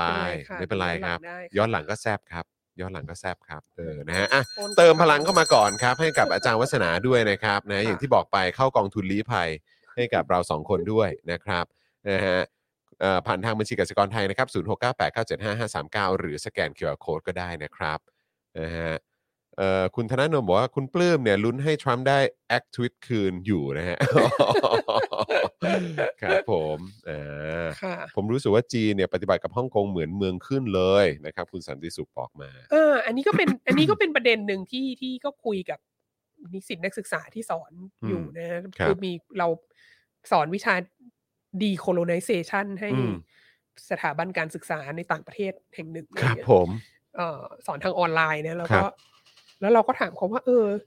ฮ่องกงเนี่ยการที่ฮ่องกงคืนสู่จีนในปี 1997 เนี่ย ครับ มันเป็น decolonization ไหม อืมม คือมันแบบมันเลิกเป็นเมืองขึ้นอังกฤษอะ เอออือฮึแบบนี้จะถือว่า แปลว่าเป็นการเลิกเป็นเมืองขึ้นจริงหรือเปล่า ใช่แต่มันไม่ได้เป็นเอกราชอะ นั่นน่ะสิ เอ เอออมันก็ มันก็น่าสนใจก็มีความเห็นต่างๆกัน แล้ว ก็ เราจะใช้คำเรียกว่าอะไร เออ ใช่ นะฮะเอ่อคุณแพมบอกว่าถ้าอังกฤษไม่คืนเกาะฮ่องกงปัจจุบันผู้ว่าฮ่องกงคือจอห์นไพรส์นะฮะจากหน่วย โอ้โหแหมครับผม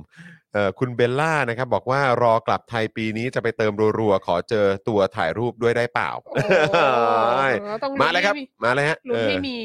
เออ ม็อบเนอะปกติวัสนามักจะไปเจอ จะไปเอ๊ะจะ มีเอ็นกรีดอยู่ตาม จะไป อบ มีเอ็นกรีด งๆ ตามม็อบ ค่ะ ต่างๆนะครับนะฮะแต่เดี๋ยวก็คงก็ก็คงกลับมาแล้วนะครับ เร็วๆนี้นะครับ คุณธนาโนมบอกว่า decolonize to be colonized again นะฮะอืม เออ คุณออกัสตัสถามว่าสมัยที่อังกฤษเช่าฮ่องกงเนี่ย หรือว่าที่อังกฤษเอ่อฮ่องกงเป็นของอังกฤษเนี่ยมุมประชาธิปไตยเป็นยังไง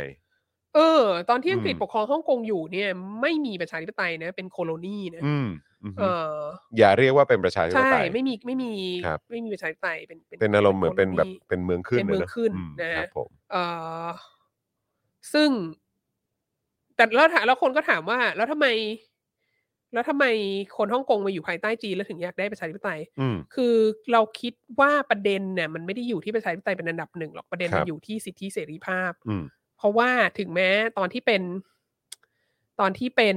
เมืองขึ้นอังกฤษเนี่ยจะไม่ ครับ มีประชาธิปไตยอ่ะ อือฮึ แต่มีเสรีภาพสื่อมีเสรีภาพในการแสดง อืม ออกประท้วงได้ ครับ ด่าควีน ได้ วิจารณ์รัฐมนนายกรัฐมนตรีวิจารณ์คนนั้นคนนี้ได้อะไรเงี้ย อืม ตี อืม พิมพ์หนังสืออะไรได้ ทุกอย่างซึ่งสิ่งนี้ก็เป็นสิ่งที่รัฐบาลอังกฤษอังกฤษก็พยายามที่จะแบบบอกจีนว่าให้เนี่ยหนึ่งประเทศสองระบบอะก็ต้องรักษาสิทธิเสรีภาพตรงนี้ อืม ซึ่งคนก็ไม่เชื่อว่ารัฐบาลคอมมิวนิสต์จีนจะทำได้ เพ อื ราะ ม ว่าในประเทศตัวเองก็ยังทำไม่ได้เลยอะไรเงี้ย ซึ่งก็ ก็ ซึ่ง เล ก็ ย เป็น ต้อง ค่าด เรีย การ ก ณ์ ร้อ ที่ ง ถูก ให้ ต้อง มีการแบบว่า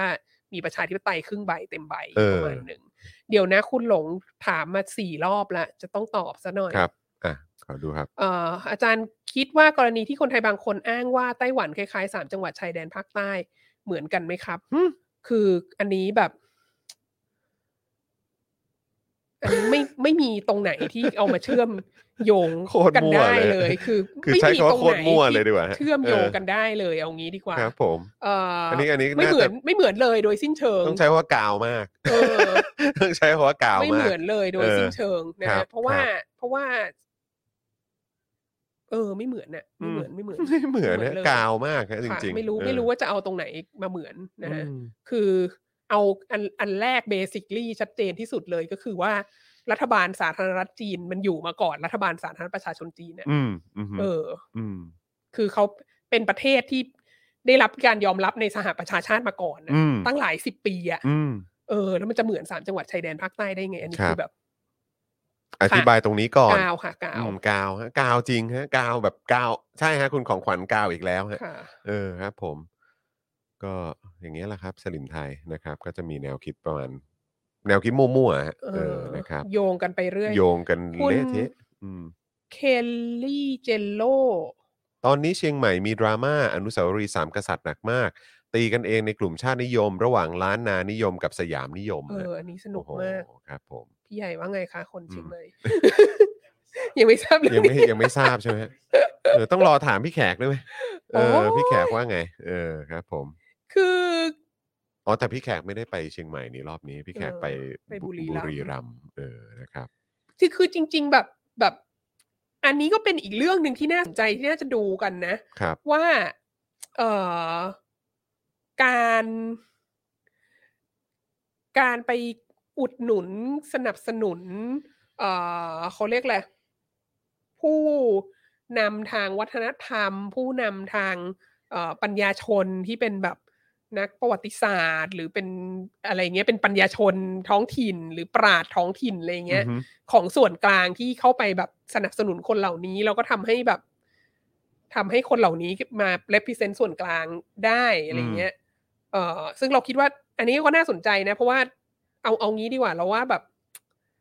เราว่าร้านนานิยมหลายคนเนี่ยก็ก็เป็นสลิมอะ อืม ร้านนานิยมหลายคนก็ก็สนับสนุนรัฐบาลลุงตู่อะ ครับผม เออ ม ดังนั้น ดังนั้นมันมันก็มันก็ยิ่งแยกกันยากเนี่ย คือมันไม่ใช่เราคิดว่าแบบร้านนานิยม มันไม่ใช่คนที่จะตั้งสปปเชียงใหม่อ่ะ อ่าคเอรับ อ ผม คือมันแบบ หรืออย่างถ้าถ้าในประวัติศาสตร์ที่มีคนพูดถึงมีมีมีคนทำการศึกษาเรื่องนี้เยอะเหมือนกันก็คือว่า พระเกจิภาคอีสานจำนวนมากที่เป็นสายธรรมยุทธ์เนี่ย อืมอือฮึ เออซึ่ง ซึ่งในแง่หนึ่งพระเกจิภาคอีสานก็ก็ชื่อดังต่าง ๆ ก็ก็ represent ความเป็นอีสานใช่ไหม อือฮึ แต่การที่เป็นพระสายธรรมยุทธ์เนี่ย ก็ represent ความเป็นตัวแทนของอำนาจส่วนกลาง อืม ออกไปอยู่แถวนั้นอะไรเงี้ย อือฮึอือฮึ มันก็เป็นวิธีการในแง่หนึ่งมันก็เป็นวิธีการเขาเรียกอะไรผนวกเอาเอาท้องถิ่นนิยมให้ อือฮึ มาเป็นมาเป็นตัวแทนของอำนาจรัฐส่วนกลาง อืม ด้วยเหมือนกัน อือฮึ ดังนั้นแบบ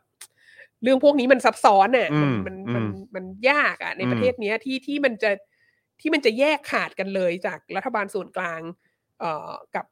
ผู้นำทางความคิด อือฮึ ท้องถิ่นเนี่ยเรา อือฮึ เราคิดว่าโดยเฉพาะในภาคเหนือภาคอีสานเนี่ยคือมันมันเป็นอะไรที่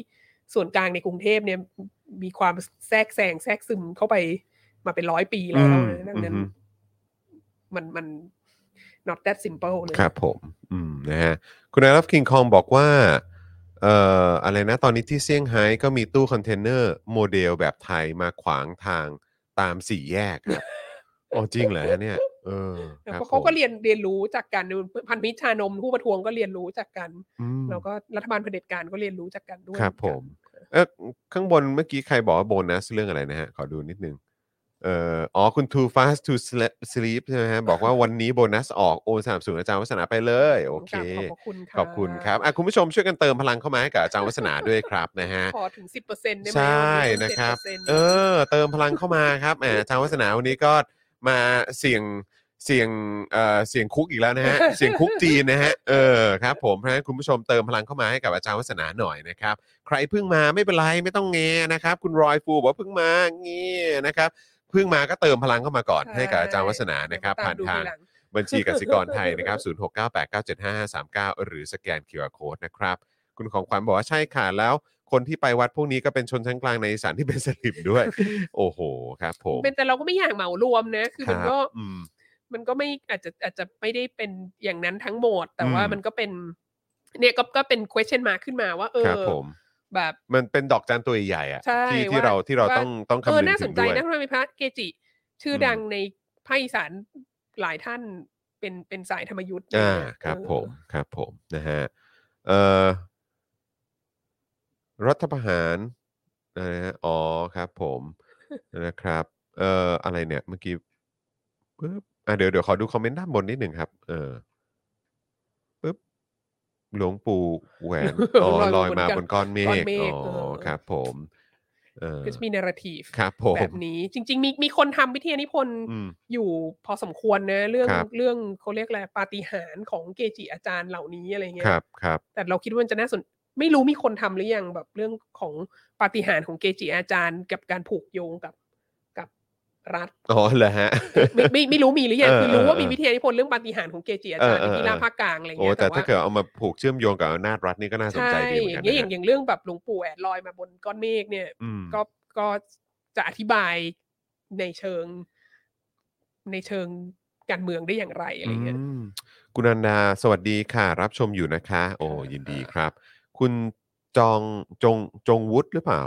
ฟอกไตทรมานมากครับ ต้องฟอกไตร่วมกับคนไข้โควิด เพราะวอร์ดคนไข้ข้างบนเต็ม ขนอุปกรณ์เครื่องฟอกขึ้นไม่ได้ เสี่ยงคูณ 10 โอ้ ม นะครับ เออ อ่ะ ใช่ใช่ ยังไง อัน ก็ นี้อันนี้ เออ ต้อง อั ดู น แล นี้ก็ ตัวเอ จ งนิด ริ นึ ง งเนาะ ๆ คือ เ คือแต่มันก็มันก็ ไม่เรา ช่วยยอด ด้เพราะ ยอด ไข้ คน โวิ ติด ก็ต้องฟอก ยอด ไต คน เหมื ติด กั ก็ขึ้นมาพรึบเลยนะครับ อ่า ตอนนี้มัน คือก็แปลกใจเหมือนกันเขาก็บอกว่าเออเทรนด์มันกำลังน้อยลง แต่ว่าเออทำไมบ้านเรามันเยอะจังวะ นะครับ แต่คิดว่าน่าจะคือหลายก็ก็พูดตรงกันเยอะนะครับ ว่ามันก็เกี่ยวข้องกับวัคซีนล็อตแรกที่พวกเราฉีดกันไป อ่า ซึ่งเป็น อ่า วัคซีนแบบวัคซีนวัคซีนที่ดีคือวัคซีนที่มี นะครับนะฮะแล้วก็ตอนนี้เราก็กำลังเห็นปัญหาที่มันเกิดขึ้นในจีนด้วยเหมือนกัน แต่คนคนรอบข้างเราที่ติดติดๆกันไปนี่ก็ อืม เราก็ฉีดวัคซีน m อ n a ไปแล้ว อืม สองเข็มสามเข็ม ก็ อะไรงี้ย เบาๆเนอะ ก็ก็เบาๆ อาการเบาๆกัน ดูไม่ค่อย ดูไม่ค่อย ใร เป็นอะไรมากนะครับ หลังๆนี่มีเพื่อนติดโควิด แล้วก็ไม่ได้ไม่ได้เป็นห่วงว่าจะมีอันต ครั ราย บ ถึงชีวิตเนอะ ใช่ครับ คุณซันนี่เดย์สวัสดีครับอาจารย์ ติดตามตลอดนะครับอ่าครับคุณดัสอันเดอร์ฟุตนะครับบอกว่าฮ่องกงฮ่องกงบอกทีเหรอฮะ เออไม่ใช่ไม่ใช่ฮ่องกงต้องไปต่อนะฮะเออครับผมนะคุณเอ่อคุณชีบอกว่าร่วมลงทุนค่าประกันด้วย 500โอ้ขอบคุณนะครับนะฮะ คุณไตรรัตน์บอกหลวงปู่แหวนเหยียบน้ำทะเลจืดไม่ใช่ หลวงปู่ทวด คนละภาคกัน หลวงปู่ทวดครับคนละภาคกันครับนะฮะมันผูกอยู่แล้วครับอำนาจศาสนากับอำนาจแบบจารีตคุณศิรภพบอกมานะครับเอ่อคุณอดิศักดิ์ถามว่าอาจารย์ได้ฉีดตัวไหนนะครับอืม วาสนาฉีดแอ ไว สตราสอง ไวรั เข็ ล ม เวกเตอร์ไปสอง เอ่อแล้วก็ mRNA ไหม แล้วก็โมเดอร์นาเข็ม โมเดอร์นา หงค่ะ เข็มหนึ่งนะครับ คุณจงวุฒิบอกว่ารัฐมนตรีบอกว่าทุกอย่างพอประชาชนบอกว่าพอเธอะมึง เอ้ยคุณ ท่านรัฐมนตรี เออครับผมนะฮะคุณเคลลี่ใช่ไหมฮะ หรือคายเคเคโยหรือไม่ไม่แน่าคุณเจโร่แล้วกัน เป็นไปได้ไหมครับว่าสายธรรมยุทธ์มีหลักเน้นเข้าป่าปฏิบัติ ไม่เน้นสั่งสอนผู้คนทำให้ดีเป็นตัวเองออกจากการเป็นลีดเดอร์กบฏผีบุญได้ ในมุมมองของรัฐเลยดูปลอดภัยกว่า ไม่ต้องไปบี้เอาถึงตาย เออ คือเราคิดว่า เราคิดว่าอันนี้ อันนี้ถูกครึ่งไม่ถูกครึ่งนะ อืม คือหมายถึงว่าเราคิดว่าการเข้าป่าปฏิบัติเนี่ยเอ่อมหานิกายก็ทำกัน ครั ไม่ บ ใช่มีแต่ธรรมยุทธ์ที่ อือฮึ ทำแล้วก็มี อือฮึ มีพระสายอื่น ๆ จ อือฮึ ริง ๆ แล้วมีมีพระสายอื่น ๆ ที่ไม่ใช่ธรรมยุทธ์กับมหานิกาย อืม ที่โดยมากเป็นพระแบบพระชนกลุ่มน้อยพระ พระลาวพระ ครับ พม่าพระไทยใหญ่อะไรอย่างเงี้ยมีอยู่เหมือนกันที่ที่เขาก็ที่เขาก็ เอ่อมีมี tradition ของ ค ข รับ อง ไป การเป็นพระ ไป ป่า ไป อย่าปงเงี้ย ฏิบัติธรรมในป่า เอ่ออันนี้อันอันอันนี้ไม่ได้เฉพาะอยู่แต่ธรรมยุทธ์แต่ ครับ ว่า แต่ว่า เอ่อก็ก็เป็นไปได้ว่าการเป็นการเป็นพระธรรมยุทธ์ก็อาจจะทำให้ถูกระแวง อืม จากจากส่วนกลางน้อยลง ครับ เขาก็เลยเลือกจะเป็นนะคะ อืมนะฮะโอ้นี่โอ้โห แฟนๆรายการทยอยมา ขอ แล้ บ ว พระคุณ ขอบคุณครั ค่ะ บ โอ้โหขอบพระคุณครับโอ้ยอีกนิดเดียวก็จะ 20%แล้วนะ เนี่ย อีกนิดเดียวก็ ได้ จะ คือ ยี่สิจะเอา บ ศอกเล อี ย กนิดเดียว ครับ อีกหนึ่งเปอร์เซ็นต์เท่านั้นก็จะ 20%แล้ว โอ้ my god อืมนะครับ เอ่อทำงานก่อนนะครับ เดี๋ยวมาตอน ครับ เย็นอีกทีหนึ่งโอเคได้ครับ คุณ เอ้ยคุณสรันพงษ์พูดถึงคริปโตจีน ไหนฮะไหน ค ฮะ ริป ขอ โต ดูห กับ น่อย จี ฮะ นพอจะไปด้วยกันได้ไหมครับ อืม เออ อันนี้ก็มีคนบอกว่าจีนตามเขาเรียกอะไรนะ ยอมรับกระแสคริปโตแล้ว อืม เพราะว่าทำเหรียญของรัฐบาลขึ้นมา ครับผม ซึ่งอันนี้ฉันก็แบบ มันไม่ใช่ สิ่งนี้ไม่ได้แปลว่ายอมรับ ครับผม กระแสคริปโต ครับ สิ่งนี้ ผม แปลว่า ถ้าคุณจะเล่นคริปโตในจีนให้มาเล่นเหรียญของรัฐบาล ก็ต้ จีนอะไร ต้ เงี้ย ล่ ซึ่หงรียญ สิ่ง ขอ นี้ก็เป็น รัแบบฐา บ ลจีน อืม คือ point ของคริปโตอ่ะคุณผู้ชม มัน ครับ คือมันต้องเป็นสกุลเงินที่มันไม่ถูกควบคุมโดยรัฐบาล อ่าครับ เอ ผม อ แล้วถ้าเผื่อว่ารัฐบาลจีนออกเหรี ยญของตัวเองออกมา ครับผม มันเอางี้ดีกว่ามันไม่ควรจะเรียกว่าคริปโตอะเพราะมันก็เป็นสกุลเงินที่ควบคุมโดยรัฐบาลอยู่ดี ค อะไร รับผ เงี้ย ม สิ่งนี้ก็ไม่ได้บอกว่ารัฐบาลจีนยอมรับคริปโตอะไรเงี้ย อืม ไม่ใช่เราคิ ค ด รับ ว่าอันนี้ ผม เป็นเป็นความเข้าใจที่ผิดค่ะ โอ้ยคุณเควินถามว่าตามความเชื่อส่วนตัวของอาจารย์วัฒนาคิดว่าโควิดถูกปล่อยโดยจงใจ หรือว่าเกิดเพราะธรรมชาติตามที่จีนบอกครับ หรือว่ามีเหตุผลอื่นอีกครับ เราคิดว่าเขาไม่ปล่อยโดยจงใจแน่นอน เพราะว่า ค่ะ เออเพราะมันมัน เพราะ น่า ว่า มันน่า ค จะ น เป็น ที่เสีย ผล หายจาก เออ โควิดมากที่สุดคือจีน เนาะเออ เอ่อ นะครับ แต่เราคิดว่าเราก็เราก็คิดว่ามันไม่ได้เกิดโดยธรรมชาตินะ อืม แต่อันนี้ก็ อืม ไม่รู้มันมันไม่มีหลักฐานอะไร ใช่ ที่ เพราะ ข้าไป คนก็ยัง หาได้ เถียงกันอยู่ว่า ใช่ แต่ว่ารัฐบาลจีน เออ เขาไม่ได้บอกว่ามันเกิดโดยธรรมชาตินะคุณเขาบอกว่าอเมริกาเอามาปล่อยอะไรเงี้ย ครับผม เออคือเขาเขายังไม่ยอมรับด้วยซ้ำไปว่ามันเริ่มต้นที่จีนเนี่ย อืมอืมถูก ค่ะ ต้องครับนะฮะคุณออกัสตัสบอกว่าขัดกับหลัก decentralization เอ่ออย่าอะไรนะ อย่างอย่างสิ้นเชิงอะไรอย่างเงี้ยเหรอครับเออจีนขายขำมากอ๋อคือหมายความว่าคริปโตเนาะ ใช่ เออนะครับ ค่ะ เสียงหายจริงเหรอคะ เสียงหายเหรอ ตอนนี้โอเคไหมครับ เสียงปกติไหมครับอึบอึบอึบเออนะฮะถ้าเกิดเสียงหายอาจจะกด refresh นิดนึงนะครับนะฮะเสียงอาจจะกลับมานะครับ คุณมิสเตอร์ชงหรือมิสเตอร์ชางผมไม่แน่ใจนะครับ บอกว่าจะว่าไปจีนตอนนี้ยังเป็นมหาอำนาจอยู่ไหมครับ หลังจากสถานการณ์โควิดที่คนทั้งโลกตระหนักได้ว่าไม่มีจีนเราก็อยู่ได้อะครับ โอ้เขาก็ยังมหาอำนาจอยู่นะเขาก็ยัง อืม เขาก็ยังมีส่วนแบ่งเศรษฐกิจที่เยอะ ที่ใหญ่ มาก อ อยู่ นะ ยู่ อืม แล้วเขาก็ยัง ใหญ่มากเลยแหละ แล้วเขาก็ยังมีความสัมพันธ์ทางเศรษฐกิจที่ที่ลึกซึ้งมากกับสหรัฐอเมริกา อืม ดังนั้นถ้าจีน ถ้าเศรษฐกิจจีนพังเนี่ยสหรัฐอเมริกาก็เจ็บเหมือนกัน ครับ เรา ผม ทุกคนก็เจ็บเหมือนกัน แต่ ครับ ว่าเอ่อถามว่าอำนาจต่อรองเขามีเท่าเดิมไหมอะไรเงี้ยเราคิดว่า ก็คงไม่เท่าเดิมอะ เราคิดว่าอำนาจต่อรองเขาก็น้อยลงเยอะ น่าจะลดลง ค่ะ ครับคุณวัสกรนะครับ บอกว่าโอนแล้วนะคะ ชอบท่าไก่หน้าผากอาจารย์มากค่ะ หัวจะปวดจริง ใช่ค่ะ หัวจะปวดจริงค่ะ เออนะครับ ค่ะ นะคุณสุวรรณีบอกว่าไม่หายเออเสียง ไม่หาย อาจจะมีปัญหา ค่ แต่ว่า ขอบ ค ณ น ค่ะ แต่ทุก ๆ ท่านบอกว่าเสียงปกติดีนะครับ โอเค เออนะครับ อาจจะลองเปิดแล้วปิดใหม่อะไรแบบนี้นะครับสำหรับเบราว์เซอร์ที่เรากำลังดูอยู่ เอาล่ะคุณจรเดี๋ยวเรา โอ จะ เค ต้องไปละบ่าย ได้คนี้รั มี บ สอบ อืมนะฮะ บ่ายนี้มีสอบความอะไรนะเขาเรียกสอบอะไรวะ อืม สอบคุณสมบัติ คุณสมบัตินิสิตปริญญาเอก ดิฉัน โอ้โห ก็ยังทำงานเต็มเวลาอยู่นะคะ ได้ ท่านผู้ชม เลยครับได้เลยครับอ่ะสวัสดีคุณเท่าพิภพด้วยนะครับ สวัสดี นะฮะทัก ค่ะ ทายด้วยนะครับนะอ่ะโอเคนะครับคุณผู้ชมเดี๋ยวเราจะต้องส่งอาจารย์วัฒนานะครับไปเตรียมตัวสอบแล้วนะฮะ อ่า เออนะฮะก็ยังมีเอ่อเขาเรียกว่าอะไรมีภารกิจช่วงบ่ายนี้ด้วย ค่ะ นะครับนะก็ขอบคุณคุณผู้ชมมากๆเลยนะครับ อันนี้ขออัปเดตข่าวคุณผู้ชมนิดนึงหลายท่านอาจจะไม่ทราบนะครับ คือตอนนี้คุณปาล์มติดโควิด เออ นะครับ ตอนนี้คุณปาล์มติดโควิดนะค แต่ รับ เรา แต่ เรา ว่า ทุกคน ATK แล้วยัง สำหรับพวกเรา ยัง ทุกคน negative ATK กัน ะคะ ต่อเนื่องกันมา 3 วันแล้วนะครับ ก็ก็ไม่ได้ติดอะไรนะครับนะแต่ว่าคุณปาล์มอาจจะต้องเข้าสู่การ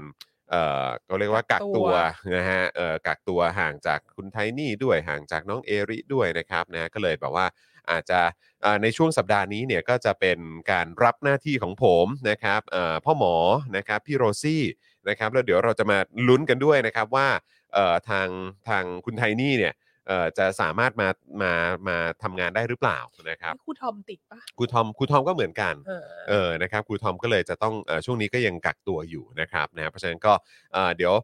เดลี่ท็อปิกส์นะครับ ในช่วงสัปดาห์นี้ก็จะเจอเอ่อหน้าหน้าคุ้นๆกันก็จะมีผม มีพ่อหมอ แล้วก็มีพี่โรซี่เนี่ย เน้นๆ จะเป็นหลักกันด้วยนะครับ ก็อยากให้คุณผู้ชมมาช่วยเป็นเอ่อกำลังใจให้กับพวกเราด้วยนะครับ ในช่วงที่ทั้งคุณปาล์มแล้วก็ครูทอมเนี่ยนะครับ ก็ต้องกักตัวกันอยู่ตอนนี้นะครับ นะ แล้วเดี๋ยวมาลุ้นกันด้วยนะครับว่าสีหรือว่าคุณไทนี่เนี่ย จะมาร่วมแจมกับเราได้หรือเปล่า เดี๋ยวยังไงก็คอยติดตามแล้วกันแต่สำหรับ Daily Topics นะครับก็จะมีให้คุณผู้ชมได้ติดตามกันอ่าทุกวันจันทร์ถึงศุกร์เช่นเคยนะครับอ่าทักทายคุณจูนด้วยนะครับ คุณจูนเมคอัพแล้วก็คุณธีระด้วยนะครับ คุณโซฮอตด้วยนะครับนะฮะอ่ะเดี๋ยวเย็นนี้เจอกันนะครับห้าโมงเย็นโดยประมาณนะครับก็จะมีผมมีพ่อหมอแล้วก็มีพี่ใหญ่เนาะ เออ นะครับ ก็เดี๋ยวเจอกับเราได้ 3 คนนะครับนะ ส่วนวันนี้หมดเวลาแล้วนะครับ ขอบพระคุณอาจารย์วัฒนามาก ๆ เลยนะครับ แต่ว่าเดี๋ยวจะ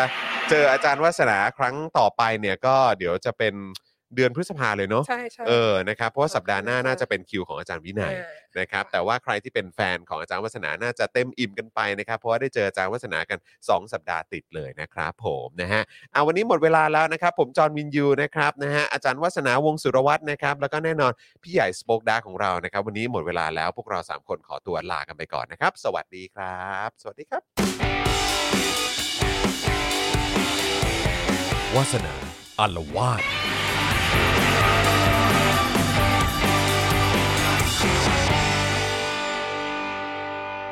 ซัพพอร์เตอร์ซัพพอร์เตอร์พวกเราอยากได้ซัพพอร์เตอร์ซัพพอร์เตอร์ซัพพอร์เตอร์พวกเราอยากได้ซัพพอร์เตอร์ไม่มีเงินก็ไม่เป็นไร แต่ถ้ามีเงิน สมัครซัพพอร์เตอร์ซัพพอร์เตอร์ซัพพอร์เตอร์พวกเราอยากได้ซัพพอร์เตอร์ซัพพอร์เตอร์ซัพพอร์เตอร์พวกเราอยากได้ซัพพอร์เตอร์กดง่ายๆแค่กด จอยด้านล่างหรือว่ากด subscribe ไปด้วยสมัครกันหน่อย ซัพพอร์เตอร์ซัพพอร์เตอร์พวกเราอยากได้ซัพพอร์เตอร์ซัพพอร์เตอร์ซัพพอร์เตอร์พวกเราอยากได้ซัพพอร์เตอร์ซัพพอร์เตอร์ซัพพอร์เตอร์พวกเราอยากได้ซัพพอร์เตอร์ซัพพอร์เตอร์ซัพพอร์เตอร์พวกเราอยากได้ซัพพอร์เตอร์ซัพพอร์เตอร์เมมเบอร์ชีพสมัครซัพพอร์เตอร์